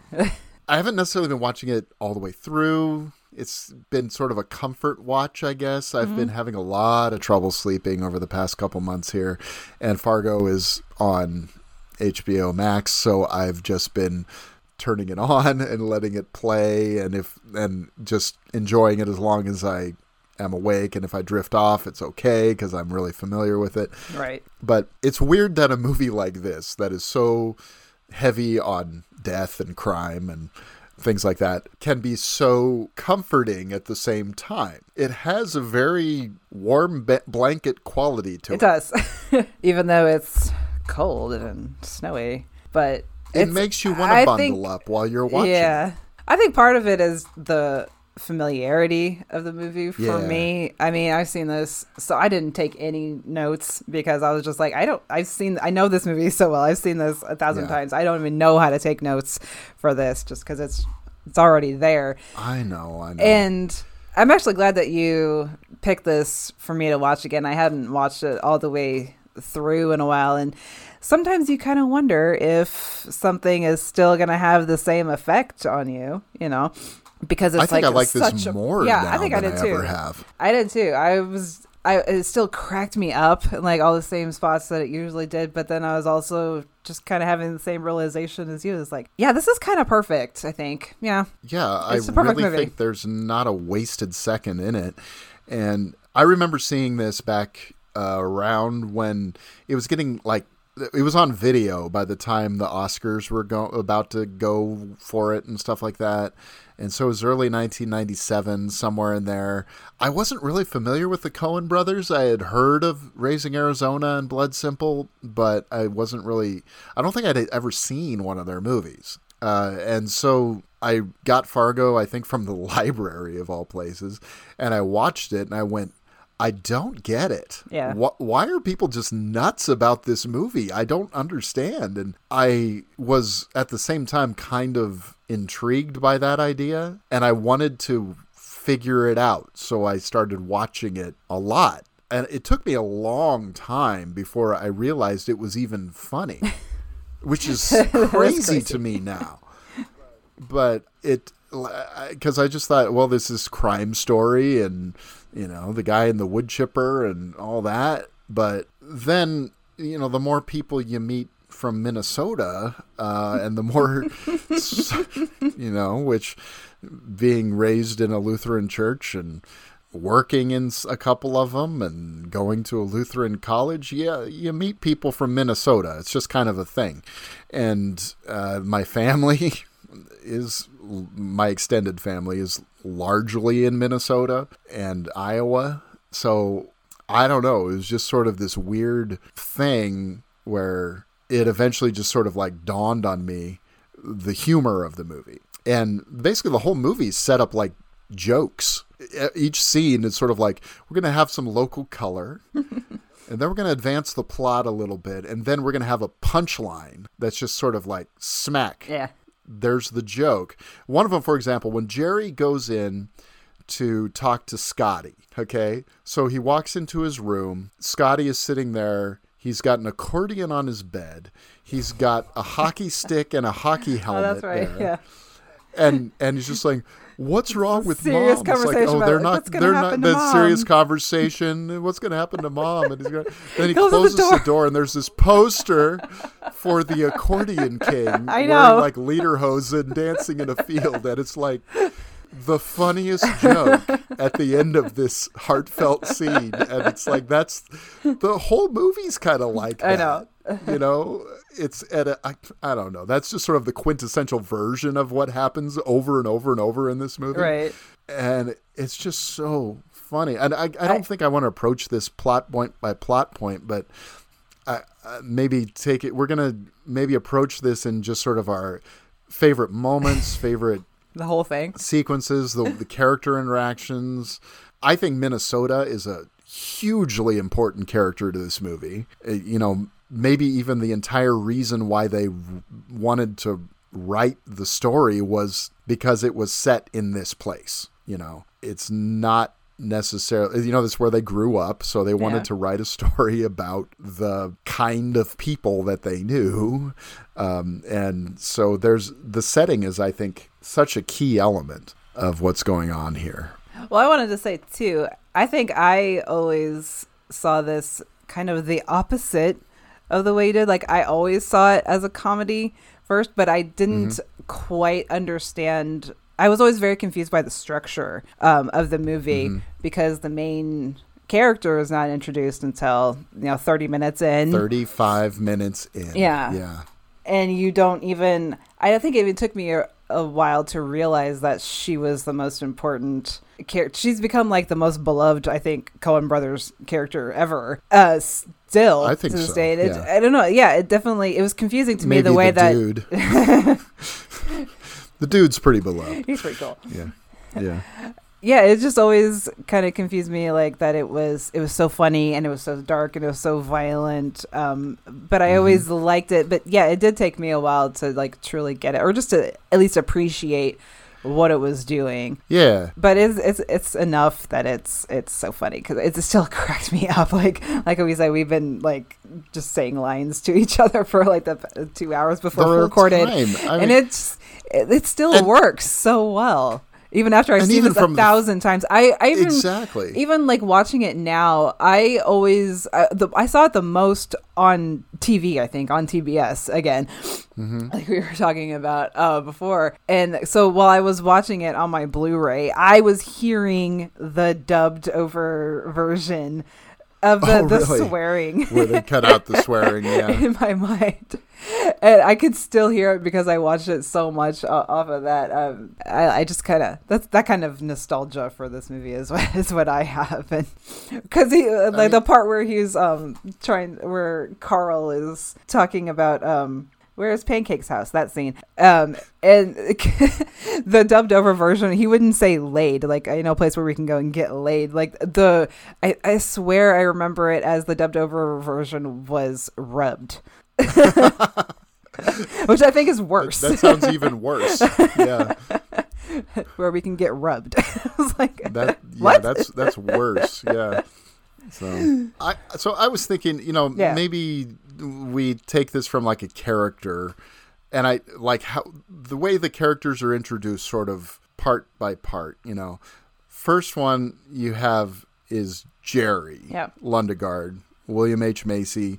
You kind of assume at the beginning of the movie this is his movie Yeah. for a real long time because uh, he comes in and everything is so serious in this right at the beginning of this scene. He walks into a bar. He obviously looks out of place and he goes, "I'm Jerry Lundergaard." Shep Proudfoot says, and then Carl immediately comes back. Shep said you were going to be here at 7:30. You know, and then there's this whole. Shep said 8:30, and there's like this whole, and it just changes this Yeah. this dynamic so just right off the bat, and completely makes you go, "This is not like anything we've seen before." You know, these conversations are very, I, I don't know, and, and it was a mix up, I guess. You know, Jerry is like the worst person in this movie too Yeah. in in a lot of ways because he's he's got all of this horrible stuff he's scheming and doing and all these but he covers it up with this Minnesota nice thing Mm-hmm. and it's just like he's revolting it makes him so much worse because he's a faker Well, on and I- top of all of it I think part of him feels bad about that. He doesn't like the I person so. he's become. The whole conversation with the guy in the true coat, you know, Yeah. he where he knows that he's the guy where the guy is yelling at him like he knows he's scamming the guy. You can, and he's just kind of like looking you're a down the- place liar Mr. Lundergaard fucking you're a liar. fucking liar just stop there But you can see the, the way he's kind of like looking down, like he knows exactly what he's doing, and he knows he's a shithead. yeah but yeah, I do. I hadn't really thought about it that way before, but yeah, it is kind of funny how it's set up as like this really serious like meetup, you know, criminal meetup between these guys, and they're but the way that they talk, moment. the way that they talk to each other is like totally kind of normal conversation. Yeah. Yeah, and it sets up the whole Minnesota cadence, I think, Mm-hmm. too. You know, not everyone from Minnesota has that cadence, but uh, some definitely do. And I remember hearing that for the first time in real life and going, "Where's that accent from?" Fargo is real. yeah, I mean, this was this was before I had seen Fargo, um, but it was like, okay, I, I- I wasn't sure what's going there, but um, It does give a very lyrical quality to the movie. absolutely, Um, yeah. I think that's a big part of why, yeah, the the comedy works so well. Is that yeah, the Mm-hmm. the rhythm and the cadence is very. Uh, you can just it's it's- it's fun to imitate, yeah, but it also just kind of it, it just works and it makes it so much more funny than if it was just Yeah. not that accent somehow. Well, and I think lyrical is a good way of putting it because the whole movie kind of feels like music. There's Mm-hmm. rhythm to the editing and the writing and just the way everything plays. There's a real uh, sense of rhythm to this, and um, so and that's that accent is sort of like the melody on top of all of this. I think so. And so, yeah, it's really beautifully done. Well, that's very well put. It's something Um, we both said too before we started talking is that this movie, uh, you, you think it's a lot longer than it is, Yeah. but it's only like what, an hour 38 or something? Yep. If- when it could, I don't know, for some reason I always thought of it, maybe just because of watching it on TV with like commercial breaks and stuff, I always thought of it as a two hour movie, but it's it's not. And that, No, that rhythm really just helps move things along. Flies by. Yeah. Yeah, it really flies by. even if it's so it feels very out of sequence in a way again like you know not really seeing the main character until 30 minutes in it's still mm-hmm. i don't know that's it Yeah. still works Because a typical movie would start with her investigation and work backwards. This sets up all of this stuff ahead of time so you know what's going on. So by the time Marge comes in and she gets everything right immediately when she sees the crime scene, you're like, oh, this is a Yeah. smart cookie here. You know, um, and that's really brilliantly done. Okay. I have a question. What do you think Jerry's financial troubles are? you you said you had a theory about this i hadn't I have a theory. i hadn't really thought of something honestly like all we know is that he took like what $320000 from from G- GMAC. GMAC for loans on Yeah. cars that didn't exist. But yeah, they never say they never say why he needs the money. Uh, in a way, kind of watching it again and thinking about that. Maybe my theory is that he doesn't really need the money because he's in such competition with his father-in-law. He thinks that the money is the only way that the only thing that's going to impress him because there is a there's a moment with um him and what's his name? Wade. Wade. When um he's talking about like the deal that he's gonna he's trying to bring to Wade and he's like, This could be a real good thing for you know me and Gene and Scotty and Wade says Gene, Gene and, and Scotty Scotty, have to worry. Gene and Scotty never have to worry. Does not say Jerry. So there's obviously some kind of conflict. He feels very small against this guy. So my theory is maybe he's just trying to. Um, he thinks money is the only thing that's going to impress uh, this guy and being able to take care of his family without his father's money, his Sure. father-in-law's money. Yeah. But yours is more Um, fun, I think. Okay. mine, mine is more fun. Uh, mine is the mine is the theory that this takes place in the same universe as like The Sopranos, and he got into like a high stakes poker game on a tr- business trip while he was in Branson because he's too much of a square to go to Vegas. And um, so he he he's like uh, Robert Patrick's character, uh, and he's got he's got loan people coming after him. They're going to break his legs if he doesn't if he doesn't pay them. You know, fuck you, pay me. That's very Um, possible. So I, you know, I mean, Kansas City. I mean, how far? Uh, there's got to be a Midwest mafia, right? Yes. I mean, the Minnesota mob is after him, and, and they're gonna they're gonna he's gonna be in real trouble with them if he doesn't uh, if he doesn't pay up. You know, that's that's my thing. Okay, we'll go with yours So- then. Yours is more fun. But then, but then he's doing all these different schemes with the True Coat, with the GMAC financing, um, with you know the, the obviously the whole kidnapping scheme. To I'm paying nineteen five for this vehicle. I don't know. Like Yeah. it was random little lines are so funny in this movie. I Yeah. don't know why. They really are. I mean, it's just sort of perfectly crafted. Um, mm-hmm. so I, and you know, there there are different scenes that I really like. Like I really like the scene. I, I mean, obviously, where he's talking. Every time he's talking with Wade, it's always I find it hilarious because Wade just hates him so much. I know. You know, or, or just here. thinks so little of him that it's hysterical. It's like he's staying for supper. I don't know, Dad. You staying for supper? Mm-hmm. You do it so much better than me. Dad, mm-hmm. are you staying for supper? I love Gene. That's that's like too perfect. You're too good at that. You're too good at that. But Yeah, um, yeah, that's I- Dad. yeah, it's- Sorry. but I mean, like the whole conversation about what are you, what are you going to put there? A lot. I know it's a lot. I know it's a lot. No, a parking lot. So, no, a, a parking lot. It's like I had a lot, a lot of lots in the late fifties. Lost a lot of money. A lot of he says a lot again. a, a lot. that's a lot, perfect. A lot. It's so funny, and it's yeah. I, I tried to quote that scene to my kids, and they were like, "What are you talking about, Dad? That It's is- funny in the movie, I promise. it's funny in the movie. I know. So, oh, okay. So there's this ongoing joke between my wife and I about this movie. When we first met, I was like into, I was getting into movies that were a little bit more like independent films and you know stuff that was a little less on the mainstream. Now this movie seems very mainstream now, but when it first came out, it wasn't really. And so when we first met.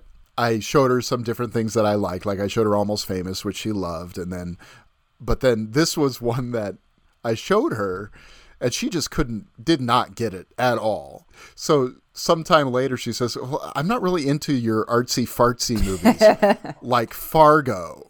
And that was her example was Fargo was an artsy fartsy movie. And I said to her, I get it though. Fargo Fargo is an artsy fartsy movie and she's like, "Well, I don't know." And it's like and uh, now I'm like, "Okay, if you went artsy fartsy, I could show you, you artsy fartsy, yeah. yeah, it's like.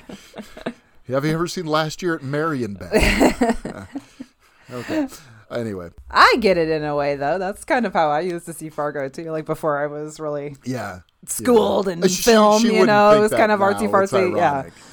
Yeah. Now she would be like, she'd probably really kind of like it now. I think because this movies like this have this movie's sort of infiltrated the mainstream a little bit. Mm. You know, so it sort of has had an effect on other films that are, are almost imperceptible. I think, but it more of that quirkiness is present in especially on television Yeah. um you, you know even even to the extent that there's a fargo television show now I've never Um, watched. that's actually pretty good i've, I've watched the first season and i watched the most recent season and and, and i What- liked those i haven't seen the ones in the middle yet What is it on? I don't even know. fx it's on hulu so Okay. you can watch it on hulu yeah Yeah, I never never Um, saw that. yeah the most recent season, um, if if I can digress for a second, the most recent season was interesting because I watched the first episode. I was like, I've already seen this. This is just the movie, and then it takes a turn where it really goes in a different direction about halfway through Okay. the first episode. So if you kind of stick with it, and it's, Juno Temple is really good in it, and if you get to where Jon Hamm shows up, Oh, nice. who is literally the scariest person I have ever seen in a movie or on a TV show in a while. Uh, in this in, in this season, But he's but so the funny hard part about it cute. is it's it's pr- it's primarily about domestic violence is a big sort of key element of it. So, and there's some tough stuff with that in in this particular season, but it's quite good. It's quite good. So So it centers around like what the Brainerd Police Department or something, or what? Well, it's just it. You know, they start it the same way. This is a true story. It happened in Minnesota. In and then they give you a year. And this year, this one, the current season was 2019. So some of them took place in. Yeah, it changes. Oh, interesting. Okay. Um, the first season, I think, takes place in the 90s and is supposed to be. And there, there's actually a tether that connects it to the movie in the first season. That's interesting. Um, That's different so- than I thought it was. Yeah, yeah. I mean, it, it, at first, I don't think the Coen brothers were really involved, and then they saw how the first season was actually pretty good. So now their names are attached to it as executive producers. Uh, so, uh, but at- at first, they like had nothing to do with it, and now they're at least have their names attached to it, even though it's probably not much involvement to be honest it's it's a decent show though i mean the what i've seen of it anyway the first season and the most recent season at least uh, one of these days i'll watch the other ones but most of them have to do with you know some sort of police stuff different you know and crime and sort of the underbelly of this sort of thing. So uh, yeah but it's it's a it, it's an interesting show. Anyway um so that's that's our you know so whenever we say we're going to watch far i want to show the kids or, you know watch fargo as a family it's like oh the artsy fartsy movie you know so it's just sort of our ongoing joke um, one of these days one of these days we're going to watch fargo. Um, I think but- they'll like it, even if they don't get it. Yeah. they'll at least think it's funny. I think. Yeah, yeah. I think one of the things that I, uh, getting back to Jerry, I think uh, Jerry and Wade is such a funny, you know, dynamic. Like that scene where he's he's just got he's like, oh, we're looking at this offer. It's pretty sweet. You know, he takes him into the office. He's just like, you know, what kind of finder's fee you looking for? You know, it's like, and that would be. Ten percent of seven hundred fifty thousand dollars is seventy five thousand dollars, and I'd be like, Jerry, mm-hmm. that's more than you say you're gonna get for the kidnapping scheme. At this point, it changes Yes. because he's it's he's scamming the scammers, as we learn. Later. How much money does he actually need? need. is what I want to know. I know. Well, he wants the entire seven hundred and fifty thousand dollars, Right. And he wants you know that he's scammed GMAC for three hundred and 320. and he's having Wade pay a ransom of one million million. dollar, And he's gonna scamming the kidnappers. He's only gonna get- them forty thousand. yeah. and the brand new burnt umber Cutlass Ciera. it's burnt umber, not tan. Tan Ciera. the- Tan Ciera. my car. My car. Sorry. So, but I, I- I love the part after that meeting where you just kind of see the mask falling a little bit when Jerry you know, sits in the car wiper, yeah. and, he, and he gets out the ice scraper and he starts scraping and he just freaks out. just, God damn it. And then he just picks it up again and starts scraping. That's It's- a great moment, like- though. It's so brilliant. It's it's so much of what that character is Mm-hmm. in that moment, and it's it's a brilliant setup of what is going on with him. And um, Well, why doesn't he Yeah. turn the warm up the car first before he starts scraping? Is what I always wanted to know. He would know. He should know that. like by he now. should know Come that. on. he should know that. Yeah. And yeah, I mean, there. I was just some different things that, like when he comes home and he finds that Jeannie's been kidnapped, and and he's practicing what he's going to say on the phone. Oh, I know. It's like That was practicing being upset. hilarious because they they do they play it out like perfectly to where you think it's it's really him on the phone with him in that moment Yeah. and then you you see that he's just practicing it and then he pulls out like some of the Minnesota nice with what he says. Oh, oh, geez, it's terrible. he's like, you're, Yeah, you're really gonna yeah. say that? Yeah. And he's ready to make the call. Actually, picks. Uh, oh, uh, Wade Gustafson, Wade please. Gustafson, please. it's just it's it's a great punchline to all that. Uh, it's it's so well. Since you said that, Okay. I, I I have I'm thinking about that. Like that's literally how every scene kind of plays out. It always ends with like some kind of punch. Even like the most subtle punchline like that yeah works. Ugh, it's so good.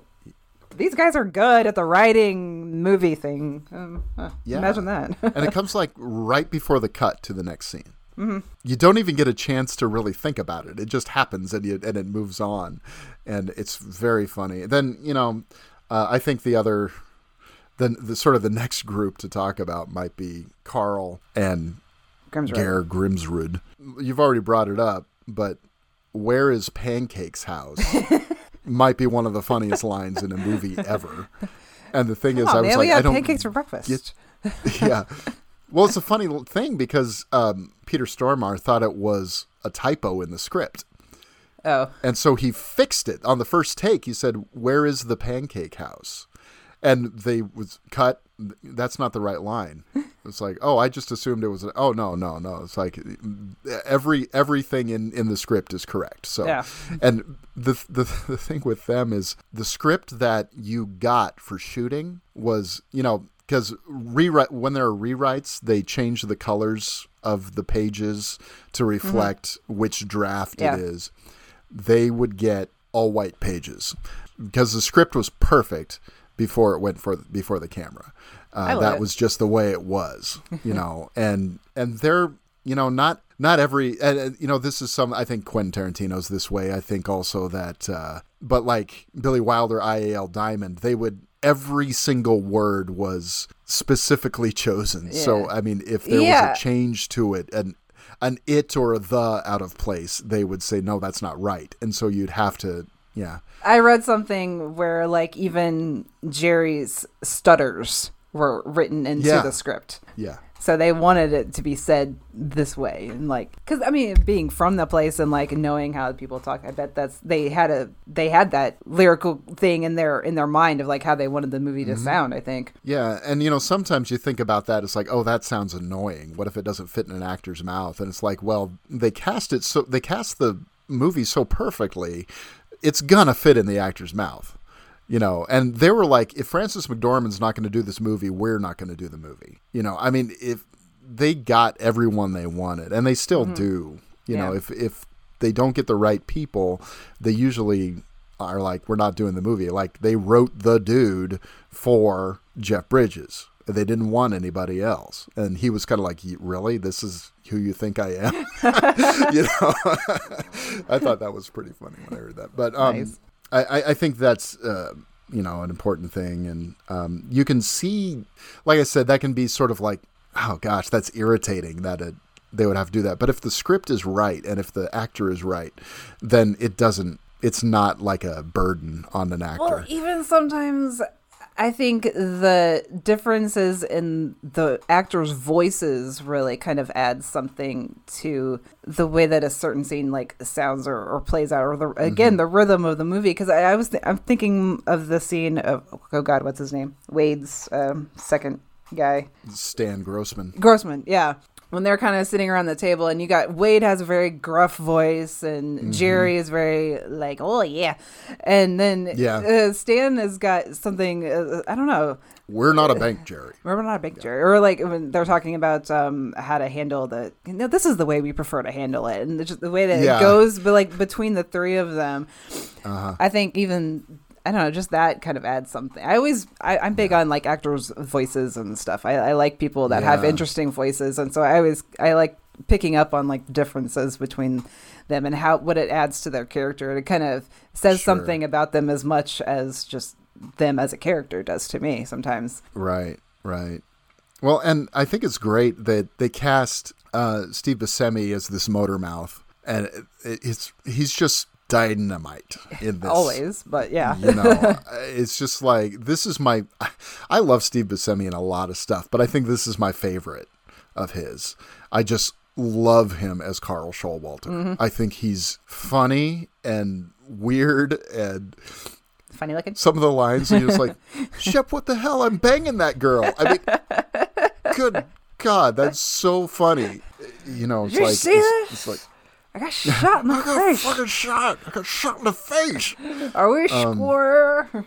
I love that. Well, and you know, just just that line, the the lines where you're just like, I'm, I'm doing all the driving. It's like the whole Would drive the whole fucking way from kill you to say Brainerd. Would it kill you to say something? I love that. I did. No, that's a fountain of conversation there, man. That's a geyser, and he and he just has to fill every silence. Right. He cannot. He cannot allow there to be no sound. Uh, I mean, it's just like, and he and he doesn't know what he's talking about half the time, which is really funny. It's like, have you heard that? It's proven that secondhand smoke is cancer, cancer, cancerations. Cancer, cancer agent. You. yeah, uh, this thing. Ah, Twin Cities. Ever been to Minneapolis? Yeah, I know, I know. and then and then uh, it's just so funny. And then and then there's like lines that Car- uh, that uh, I'm sorry, Gaear has too. Like, I need unguent. Ung- what is ung- yeah Exactly. I mean, What is like, what is that? And it's just, and you kind of get the idea. He's been bitten on the hand. The kidnapping scene is pretty brilliant. I Mm-hmm. Mean, it starts out, you know, Jeannie just sitting on the couch watching some stupid daytime TV show knitting. Knitting. And this guy comes up, walking up, wearing a ski mask, looking in the window with a The crowbar. completely and open window. Sits Yeah. there.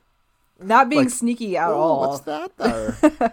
Okay It's weird and scary and funny. It is. And, it's got it plays out all those elements really well where it's like Yeah. kind of frightening but also hilarious and yeah but on this viewing too i kind of had the realization i think about the whole basic mostly about the whole marge character is like all of these guys Uh-huh. are idiots they come they play they play off as being such professionals they fuck up every single step of this operation that they're trying to or oh, something or Oh, absolutely something fucks it up and then marge is oh, like yeah. the smartest person in, in the whole movie Oh, she absolutely. Is.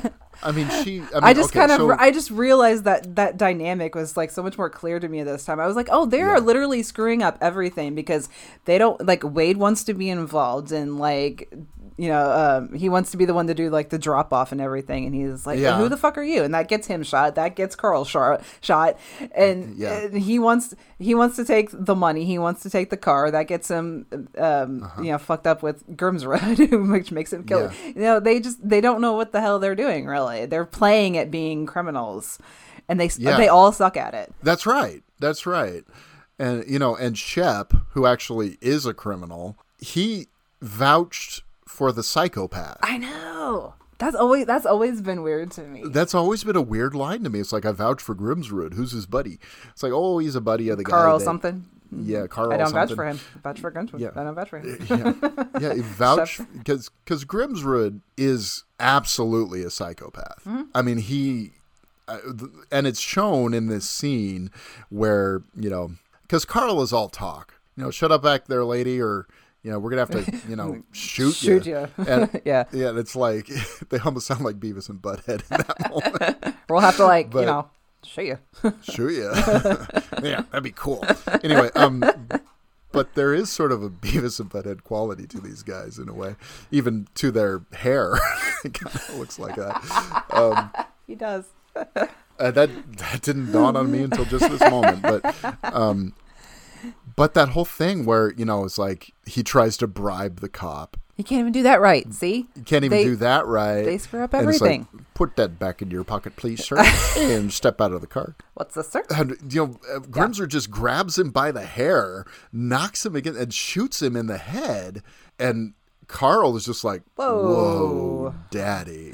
Yeah. You know, he he has he's I don't think he's ever been this close to a dead body in his life, and you get the impression that Grimsrud had probably done this before. Oh yeah. And there's there's even a comical moment here when he lets go of the cop's hair. The way he falls is almost a Three Stooges shot.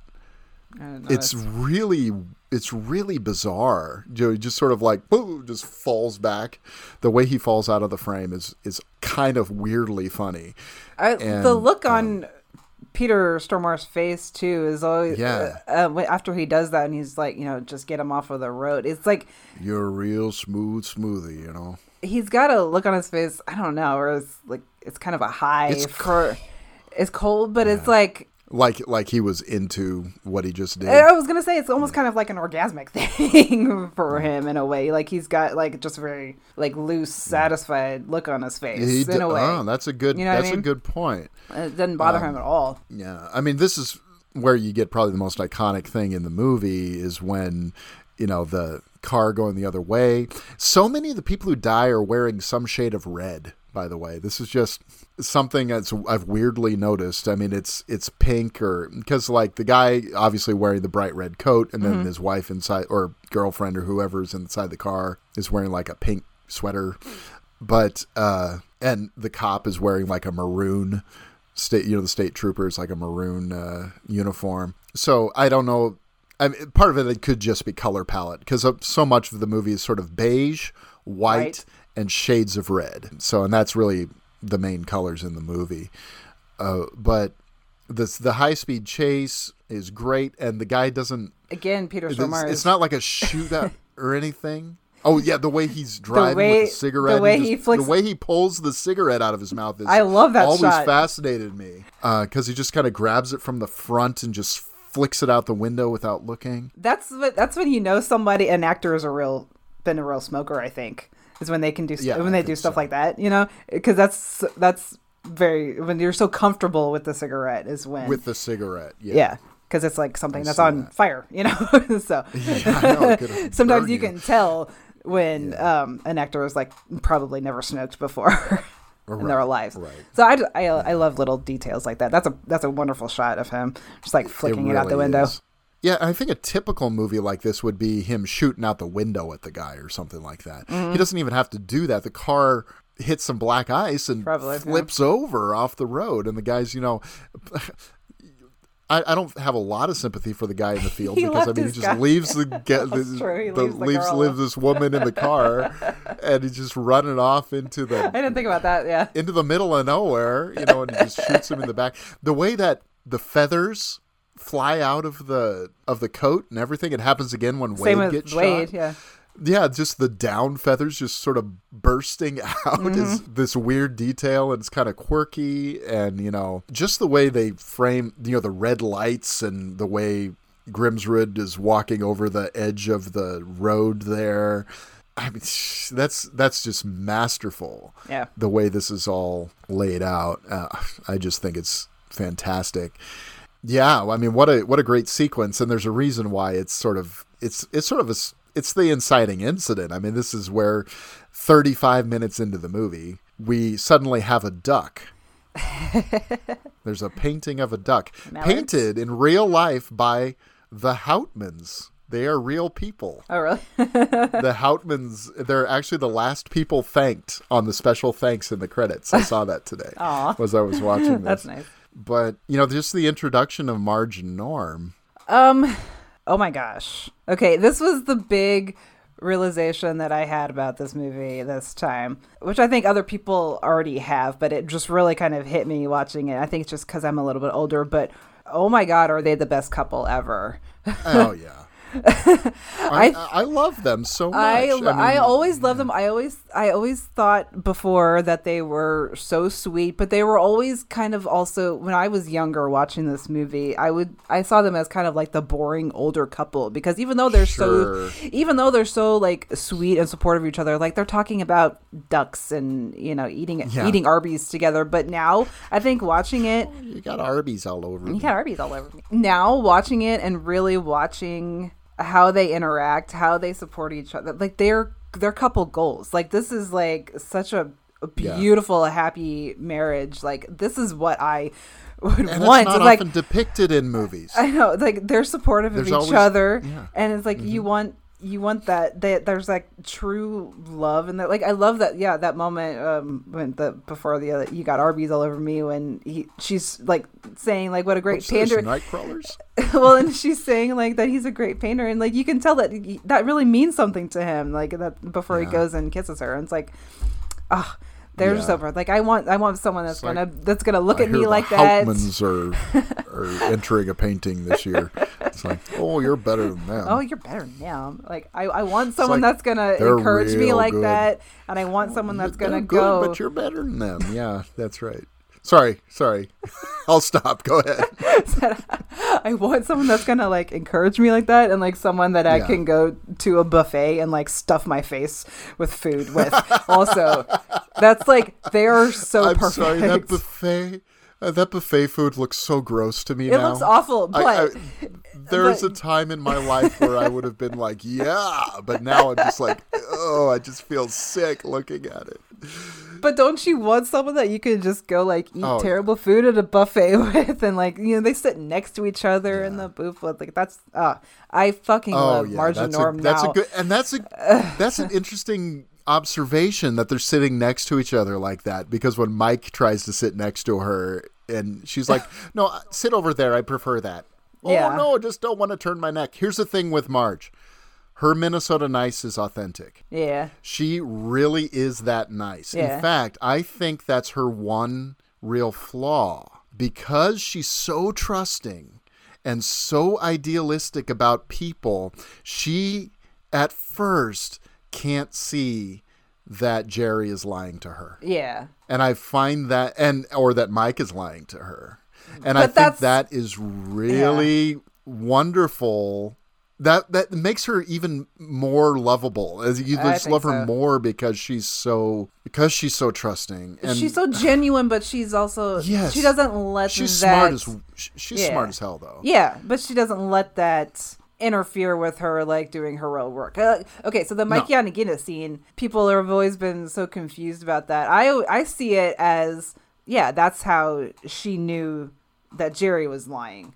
Yeah. When she finds out I- that when she finds out that Mike was lying to her in that scene, she Yeah. realizes that she kind of saw the same thing in Jerry, and that's what makes her go there's back. because after she gets the Yeah. Hardee's and they she's eating and they show there's That's just such a great moment. I love that moment. There, did you do you know the moment I'm talking about though? That's after that. So after she's eaten it, she's kind of looking Hello? sickly at it. Hello, yeah. But she has a expression that comes across her face where her eyes just kind of real. You see that she's realizing something. Mm-hmm. Yeah. and it's just that it's you blink and you miss it. But then the next shot is her walking into Gustafson Motors yeah. into Jerry's office again. So I think one of the great things is she gets up in the morning. Yeah, Norm made some eggs. She's not rushing out the door. She's like, "Oh, gotta run, hon." It's like, "I'll make you some eggs. You gotta have a breakfast." Why? And The the when he clears his throat is one of the funniest things in a movie because ever. because she the look that's on her face when he does that is still just one of love. Despite Norm. despite like whatever gross like morning noises he's making she's she's just sitting there she's just sitting there like oh this guy is the best because he's getting up early in the morning to make eggs for me. I, th- I saw that this time and i was like that is a perfect moment. I love that. And why do i love the shot so much of like when she leaves um, and he's eating her breakfast. Prowler needs a jump.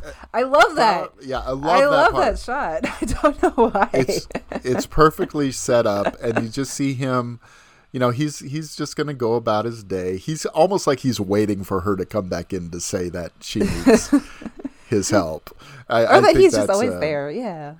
yeah it's a wonderful routine they have and you know um, i love that the house is kind of a mess you know It's a normal house. it- it's a normal house, Yeah. whereas the Lundegaard's house is like pristine. But here, you know, both of them are working. Both of them have, uh, you know, she's she's probably bringing home most of the dough Yeah. as the police sergeant, but he's you know sort of pursuing this dream and he's actually having some success with it so he's pulling some weight of his own as well um, but it's it's a tough gig to make it at you know Yeah. clearly and so there's there's a lot of that going on but that you can tell that they both are really giving it their all to not just to to each other and to the the marriage and um, all of that and i think that's that's uh, wonderfully done. Uh, she's a, clearly a great detective. Yeah. She gets to the scene within one minute. She says, "So I know exactly uh, what kill happened, a trooper. There's a high speed pursuit. ends Uh, here, and then this ends execution here. type deal. execution type deal. I'd be very surprised if our suspects were from Brainerd. And I tell you what, from his footprint, he looks, like, a big fella. It's like, and then of course, nope. I just think I'm gonna barf. No, my But- favorite line is always The fact that she's seven months pregnant is like this. It's not like super important to the movie, but it's this wonderful character element yeah. that is weird and funny and real, and I, I, I don't know. I love it. My favorite line is always the one after that, where it's like she's about to barf, and she goes, "Yeah, now I'm hungry again." Well, that passed. I'm hungry again. And then it says, That's like, Lou. And again, Lou again, great. again with the like the guys being kind of dumb in this movie. Yeah. she like, knows exactly what's going in on. a citation book? Not and sure I agree with line- you 100 percent of your police work there, Lou. That is one of the best lines. I know. too. because it's not like no, you're wrong. It's She's doing the nice thing. She's and doing she's the nice and thing. she's genuinely nice about it. She doesn't want to make this guy feel bad, but she still has to Oh. say that you know yeah, I'm smarter than you and I get this. Yeah. yeah, and then and then the line, and then she disarms him again. Say, Lou, you ever hear the one about the guy that couldn't afford personalized plates, so he went and changed his name to J3L Yeah, that's a good Yeah, one. that's a good one. Uh, that's but one of my I- favorite exchanges ever. And then the look Uh, on her so funny. face is one. She It's just kind of smiled. She's she smiles. She's being sweet. She's trying to make him feel better. Exactly. Yeah. She's, I, she's trying to like. She wants to get her point person. across. Yeah, she wants to like get her thing across, but she doesn't want to make anybody like feel bad about themselves. Yeah. And that's- Yeah. It's just it's so good. I know. Um, yeah. And you know, as this goes along, I love you know the different scenes of her investigation, like when she, the the two girls. That is my you know, favorite slept scene. on them. That scene is so funny. That is my favorite scene. You want to talk about like the lyrical quality of this movie? Yes. It is this scene, I think, that really it's it's almost like they're conducting an It orchestra is. here. Yeah. the way they go back and forth between and just like the hilarity of the, the lines but you're still like getting the uh, again like getting the plot across and like Mm-hmm. even the subtle way like all we have to know is that like oh they were heading towards the, the twin cities yeah. kind of So- that's right. That's the only thing you really need to know. It's like, uh, so you were having sex with a little fella, huh? It's like, um, if there's a uh, line that i'll quote more than anything from this movie is like oh what about the other guy i was like he was a little older you know kind of reminded me of the marlboro man or maybe I'm just saying that because he smoked a lot of Marlboros, you know, like a subconscious Yeah. type thing. I don't know why I that love. can happen. Yeah, Yeah, yeah, that can happen. I, I, I love don't know why I love that line so much. I went to high school at White Bear Lake. Go Bears. the Wiper Go Bears. I love that. And it's like um, the little guy was kind of funny looking. It's like In what way? I don't know, just funny looking. Uh, just in a general kind of way. Um, More than like, most people even. he, more than most people even. It's like he wasn't circumcised.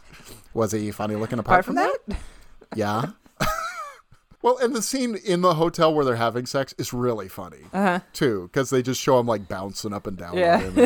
and, and then and then it just cuts, and they're watching Johnny Carson. They're all just staring blankly at the screen. It's that's funny. hilarious. And again, with just Marge being so sweet to these Yeah. girls too in that scene, like she's Yeah. she's maybe thinking that they're airheads or something. I don't know, but she's being like Yeah. so nice, and I don't know.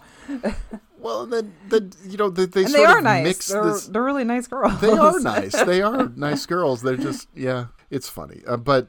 I, I love how also when she's going to the Twin Cities and she's doing the investigation, but she's also trying to set up this lunch with with Mike, and she's When she goes up to the It's like, hotel- Do you know a nice place in the downtown area? No, when she goes up to the desk at the hotel and there's There like, like, five, five people, people standing there, and like the one at the end talks to her, and she just kind of goes, "I'm doing really super there, thanks." Just It's like, you have a phone down here, you think? You know, I mean, the Radisson. just the Oh yeah, is it reasonable? Oh yeah, is it reasonable? No, that that scene with Mike is just like cringe and awkward, Mm-hmm.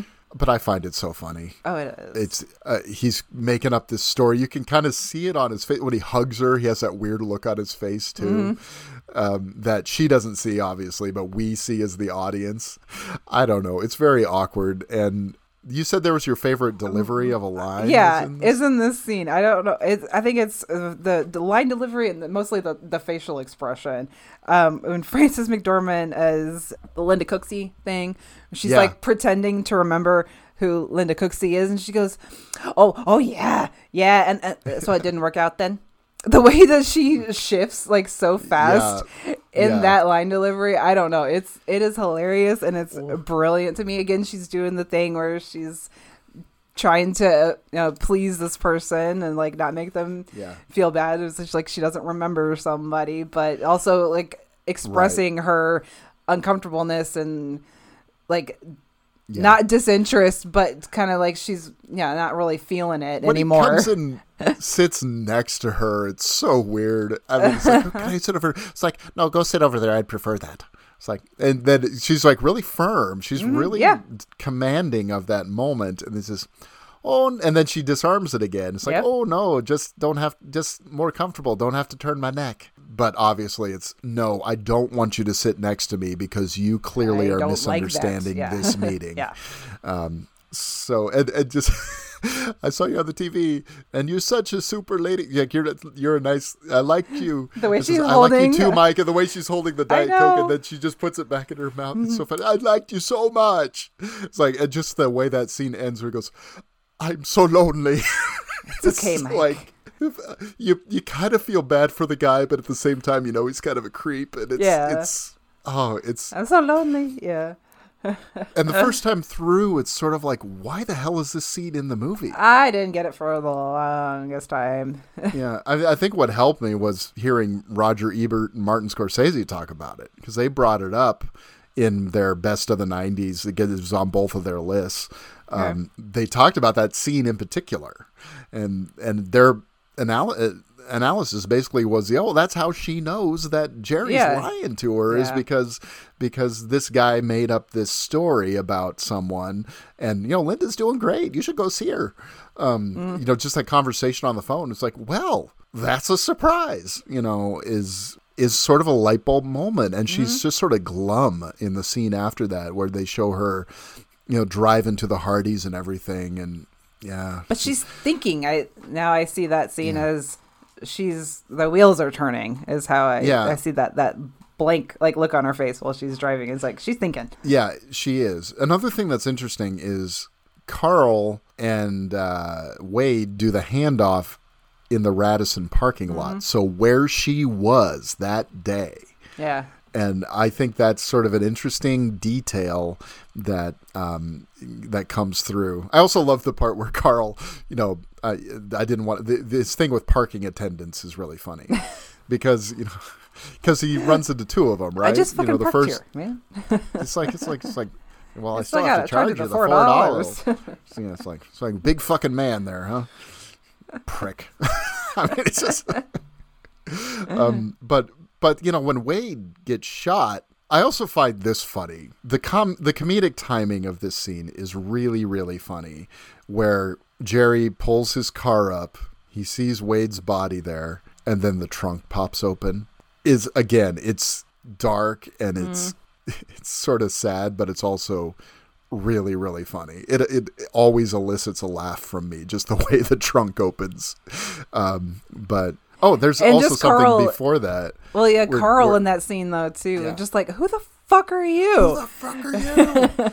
Because he's had it at that point. Because that's after he's been beat up by Shep, yeah. and he calls Jerry and says, "I'm gonna, I'm gonna shoot you. I'm gonna shoot your your wife, and I'm gonna shoot your all your fucking Fucking children." It's like you leave Scotty out of this. Um, but he says. He says 30 minutes in the Radisson, you know, parking lot. It says 30 minutes we wrap this up. And I just learned this week that that line comes when there's exactly 30 minutes left in the movie. Yeah. And so it's like, hey, they knew what they were doing, uh, and trimmed it to for that to happen exactly at that Yeah. moment. And that's how precise the script to the filming ended up being. The Coens made lots of really good movies. I mean, we've talked about how much I love Barton Fink already. Yeah. Um, but I mean, Blood Simple, Raising Arizona, they were on a run. I mean, uh, Miller's Crossing, Hudsucker Proxy, and Barton Fink. Those five movies that came before this, and that's a run. but this is the one where it's Pretty good. like, it's perfected. I mean, Hudsucker didn't do well at the time. I'd sort of developed this cult following. I love Hudsucker. I, I do too. Yeah, it's probably a bigger movie than they should have done at that time, but I really like Hudsucker Proxy. But this one, I mean, just all of everything, it just clicks. I mean, Mm. yeah. Speaking of So- other like funny stuff on phone calls, how's Jean? Who's Jean? Who? My wife.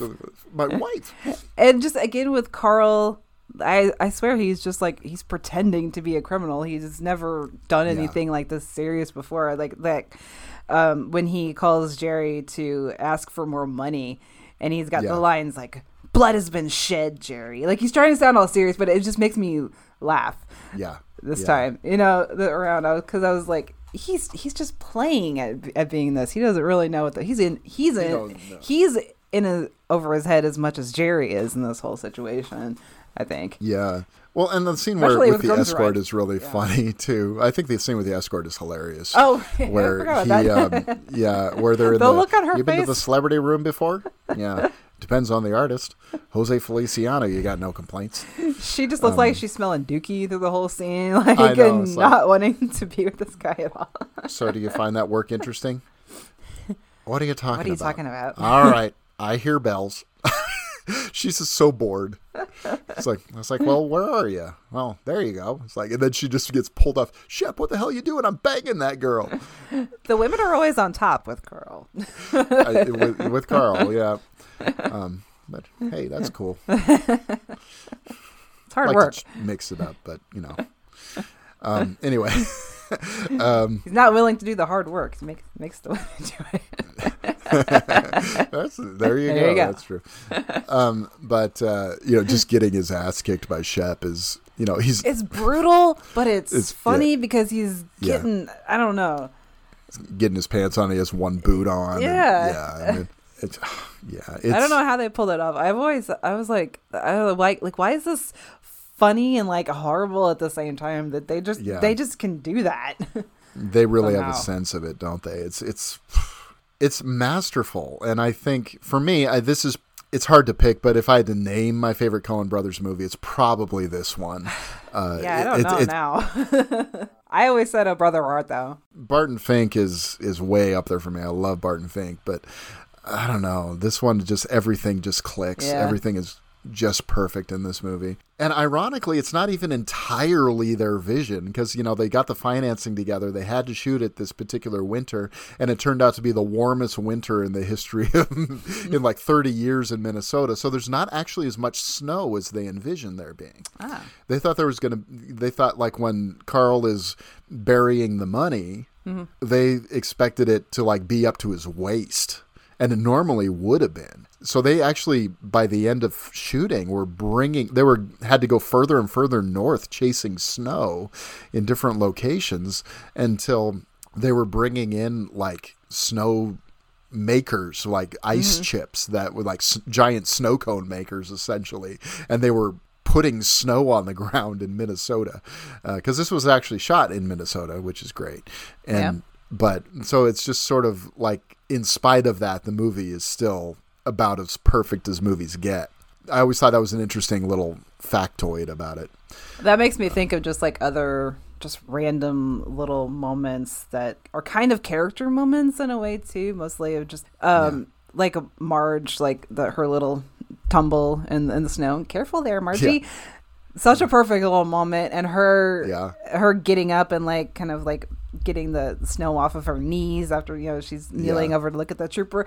I don't know. Sometimes I watch this and it's like why are just little moments like that so perfect too yeah it's just some somehow it it just I don't know it, it does add like local like color and flavor to to the movie and to the characters as well. Speaking of local color and flavor, one of my favorite scenes is the, two scene guys. between the cop and the guy. And we've never seen either of these characters before. We'll never see them again. we'll never see them again. They're one scene, and um, It holds. It's like- just one. It doesn't. The shot doesn't change. it's a single shot that Yeah. just holds. And this conversation is one of the most hilarious things ever. I know. and it's just like I was like, so I was tending bar back to. and it's like, and uh, But again, it moves him, the plot along. it moves the plot along Because It's it like, tells them oh, what he's a lake little guy, where they're- kind of funny yeah. Looking. always thinks of White Bear. I, it's so closer to Moose Lake, so I made that assumption. It lets it. I was like, It lets her. It gets her to the right direction to find these guys. Yeah, still. Yeah, my wife was watching the TV, and he, he like doesn't even call her his wife. He calls her Mrs. You know whatever his last name is. I can't remember his last name Oh, off the top of my yeah. head for some reason. Uh, that's gonna bother me. Um, Mohra, yeah, Mr. Mohra said. So Mrs. Mohra said I should call it in. So Oh, I called, called it, it in. End, End of of story.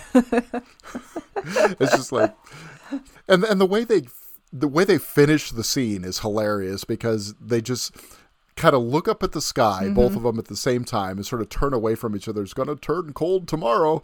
It's like, yeah, there's a cold front coming in, and then they just walk away. Is Oh. so funny to me. I think honestly, what makes me laugh the most in that scene is just their hoods, the hoods of their coats. you cannot see the you can't see the Yeah. one guy's face like ever. I don't think, or I don't remember it if you do. And he's just got uh-huh. this giant like fur lined hood They show on. him driving up, but that's about it. and just the way that they kind of because you can't just like look up at this guy you know when you got a hood on like that you have to like kind of turn your body so they do that they kind of Yeah. turn to look up I again that's just i don't know why it's funny but it is Yeah, yeah. I also okay. So uh, another one I wanted to bring. I think the second interview with Jerry is really funny because she's sort of repeating some of the same lines that she did the first time through. It's like, "Mind if I have a seat? I'm carrying quite a load here." Trying to do her disarming thing, and and then says, "Ma'am, I answered your question." Then she just changes. She shifts. it. You have no need to get snippy with me. I'm just. just you have no job. call to get snippy with me. I'm just doing my job here. It's like you just fucked with the wrong woman. Yeah. is what it comes across as, and and she's like, "All right, I'll do the damn lot count." And I um, think she kind of recon- and she's just so trusting that that's what he's going to do, even now, Yeah. even though she knows by this point that he's lying to her. he's playing Um, the interview he's playing the interview. but she's just kind of like pacing back and forth Yeah, yeah. Because she just sits there for a while and she looks Uh-huh. at the picture of Jeannie and she's like, "Oh, that's nice." And uh, I think Oh, what's kind of fascinating about her, yeah, is that she's so genuine. I think a part of her recognizes that she ha- she can have a little bit of an element of surprise against somebody because she can Yeah. turn on that authority like Mm-hmm. she does. yeah, But then she's also just a really good person and, and wants to believe the best in people at the same time, you know, so she so it does kind of like surprise her a little bit when he does flee. yeah, yeah. I mean, I, I don't put a lot of stock in the Oscars anymore, uh, but you watch a performance like this and Uh-huh. you go, "Okay, Frances McDormand deserved." The Right. Oscar for this.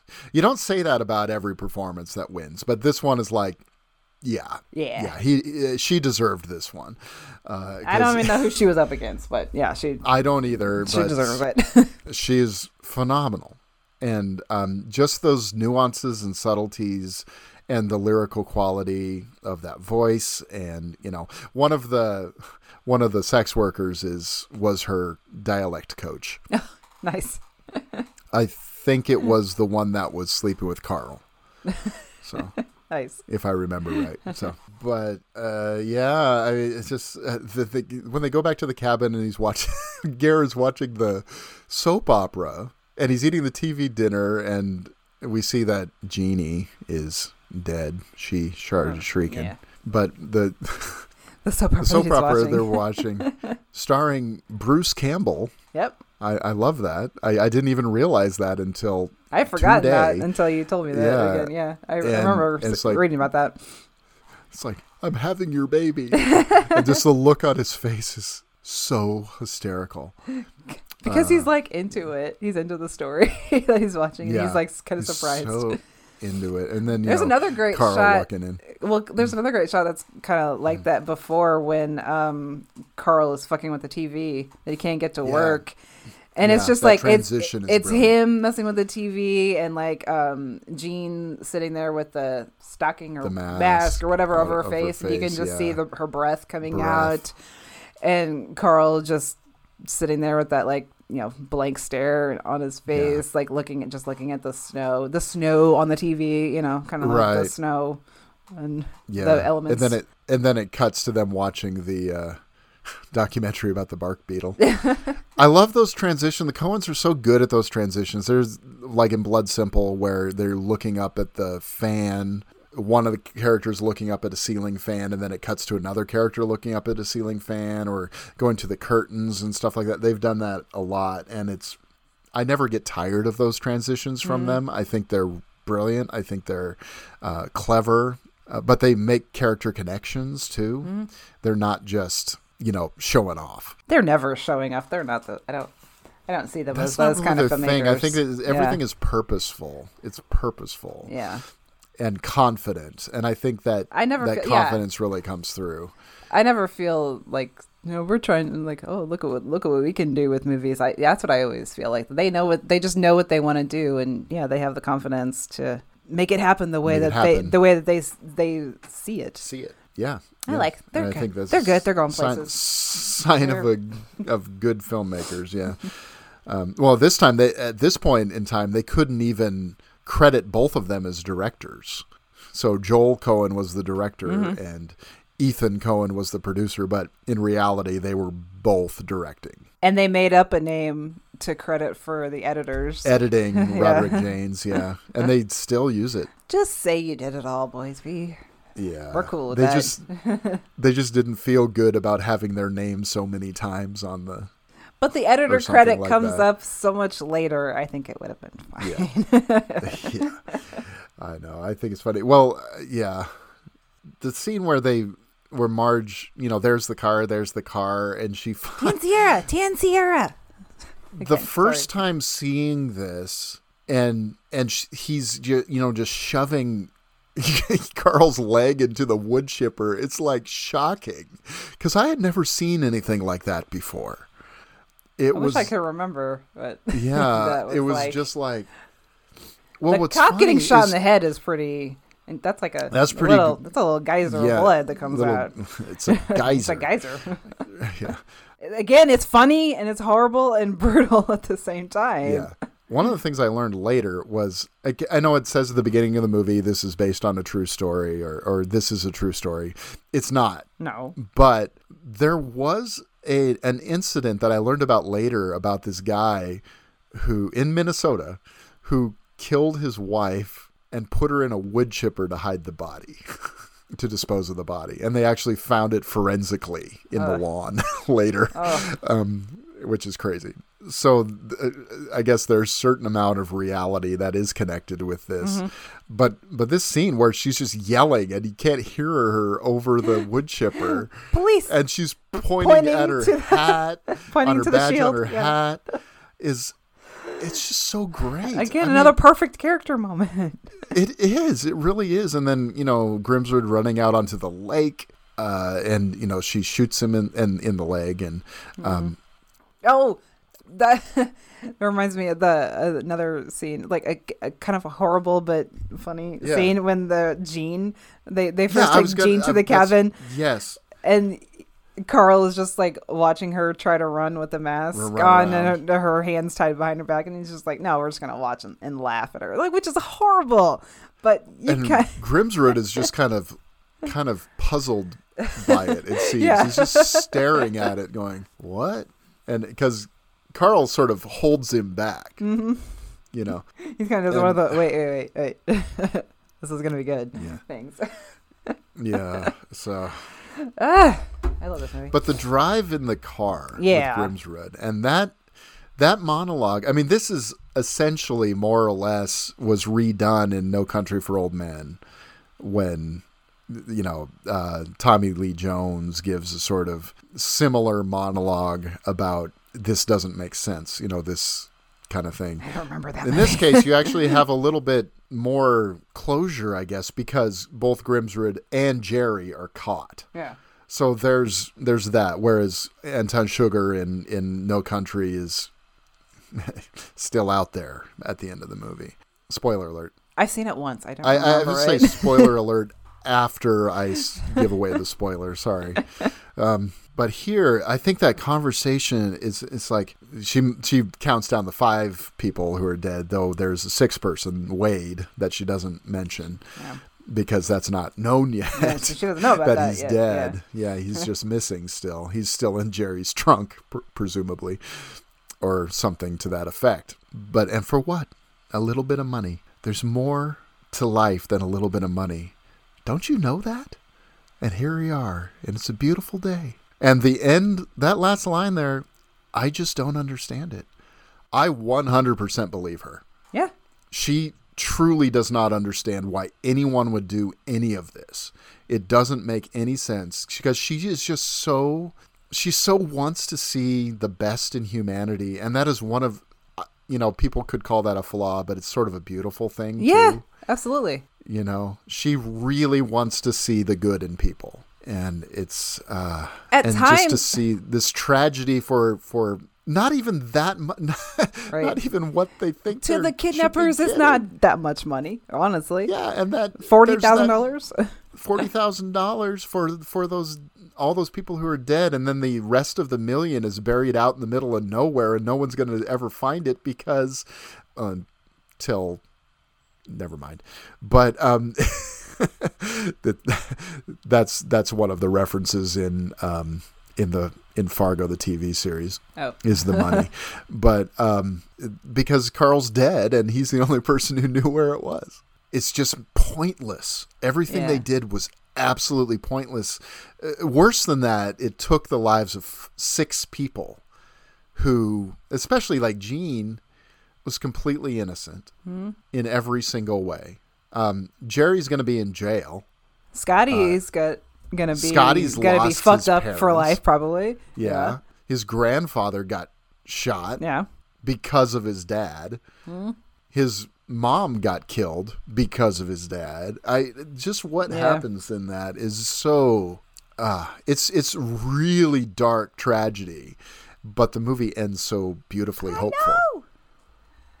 You know. So before, I would think at times I would see what Marge says in the car as kind of being a little too on the nose with saying like what the point of the movie is. Is that oh, like money doesn't matter?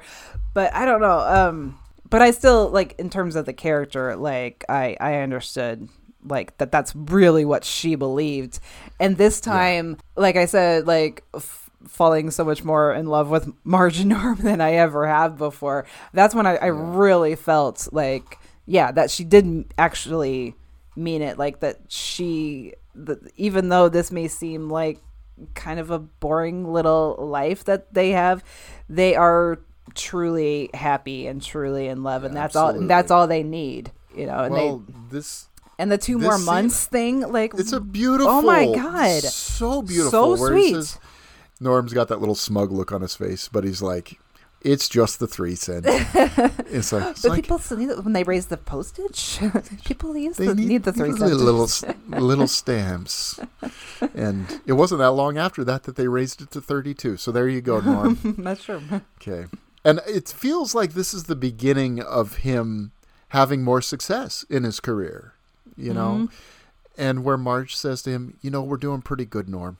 Yeah, exactly. it says, and he just says, I she's love thinking. you, Margie. she's thinking of the whole money. She's thinking of that whole situation when she says that. Yeah. absolutely. and, That's and- exactly what she and means. it's just that I love you, Margie, and I love you, Norm. Two more months. So Mm-hmm. this like this beautiful family unit at the end. It's almost it's almost like this nativity in, a, in a weird way. I mean, it's just, sorry to bring that in, but it's but there's a sort of an immaculate beauty to that final shot and Yeah. those final move, moments, and it's unsentimental, but it's also beautiful and just perfectly I know. captured. Uh, and uh, It's one of What- those things where, yeah, what I, a picture! What a picture. Yeah, It's one of those things where it's like that's something I probably always should have seen from that scene, but I just I didn't I didn't fully connect with it until this time, which is a really cool thing that happens a lot whenever we go back to movies like when uh, you think you you know it so well because it's just so familiar and you know all the lines, but it's watching a movie at a different times in your life absolutely has changed my perspective so many times on so many different movies and this is another one which is really cool. I love yeah, i love seeing it's, that It's just just brilliant. I What a picture. Yeah, absolutely, absolutely. Side note: Have you ever seen the movie Kumiko the Treasure Hunter? No. I saw it for the first time this last year, and it is it's based on an urban legend that uh, someone that a woman from Japan uh, saw Fargo and thought it was real. Oh, yeah. be- okay. because of the opening th- title thing, and went to Minnesota looking for the money. Obviously, many years after it would have been long gone, right? If this happened in 1987, and froze to death out in I've heard I've heard that. Out in the okay. tundra. Yeah.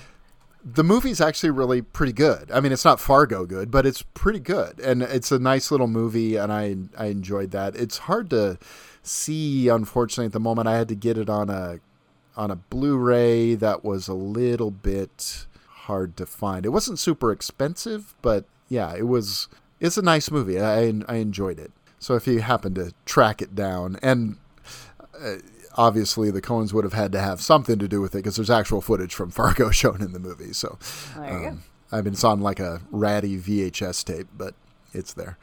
So, but it's a it's it's sort of um, a response to the this is a true story thing, but it's also based on this urban legend, and it's also so it's sort of got this meta text to it that's pretty fun. Okay, I guess it's time to move on. Which is sad because I just know, want to right? live in this movie, you know. You can always watch it again. I'll always watch it again. It's always there. So next time, um, we've got actually our next episode planned. I know it's been yeah. a while, Go us. but we actually have it, have it we ready just to did go. this like a couple days ago. We played. yeah, so we decided what we're going to do next time. So uh, we thought, okay, there's a movie coming out. It's going to come out a little bit after the episode Oh, right. drops, but that's okay. Uh, it's a movie from Blumhouse called Imaginary, which who knows if that'll be good or not based on Blumhouse's first uh, release of this year. Probably not, but hey. That's just me. Well, and Michele, because neither of us really cared for Night Swim. Okay, end of negativity. Hey, now But- stop that. Sorry. End of end of story. End of story. Um, but uh, so we were gonna grab a couple of movies that we've been talking about for a while about this Yeah. episode, uh, which is Imaginary Friends.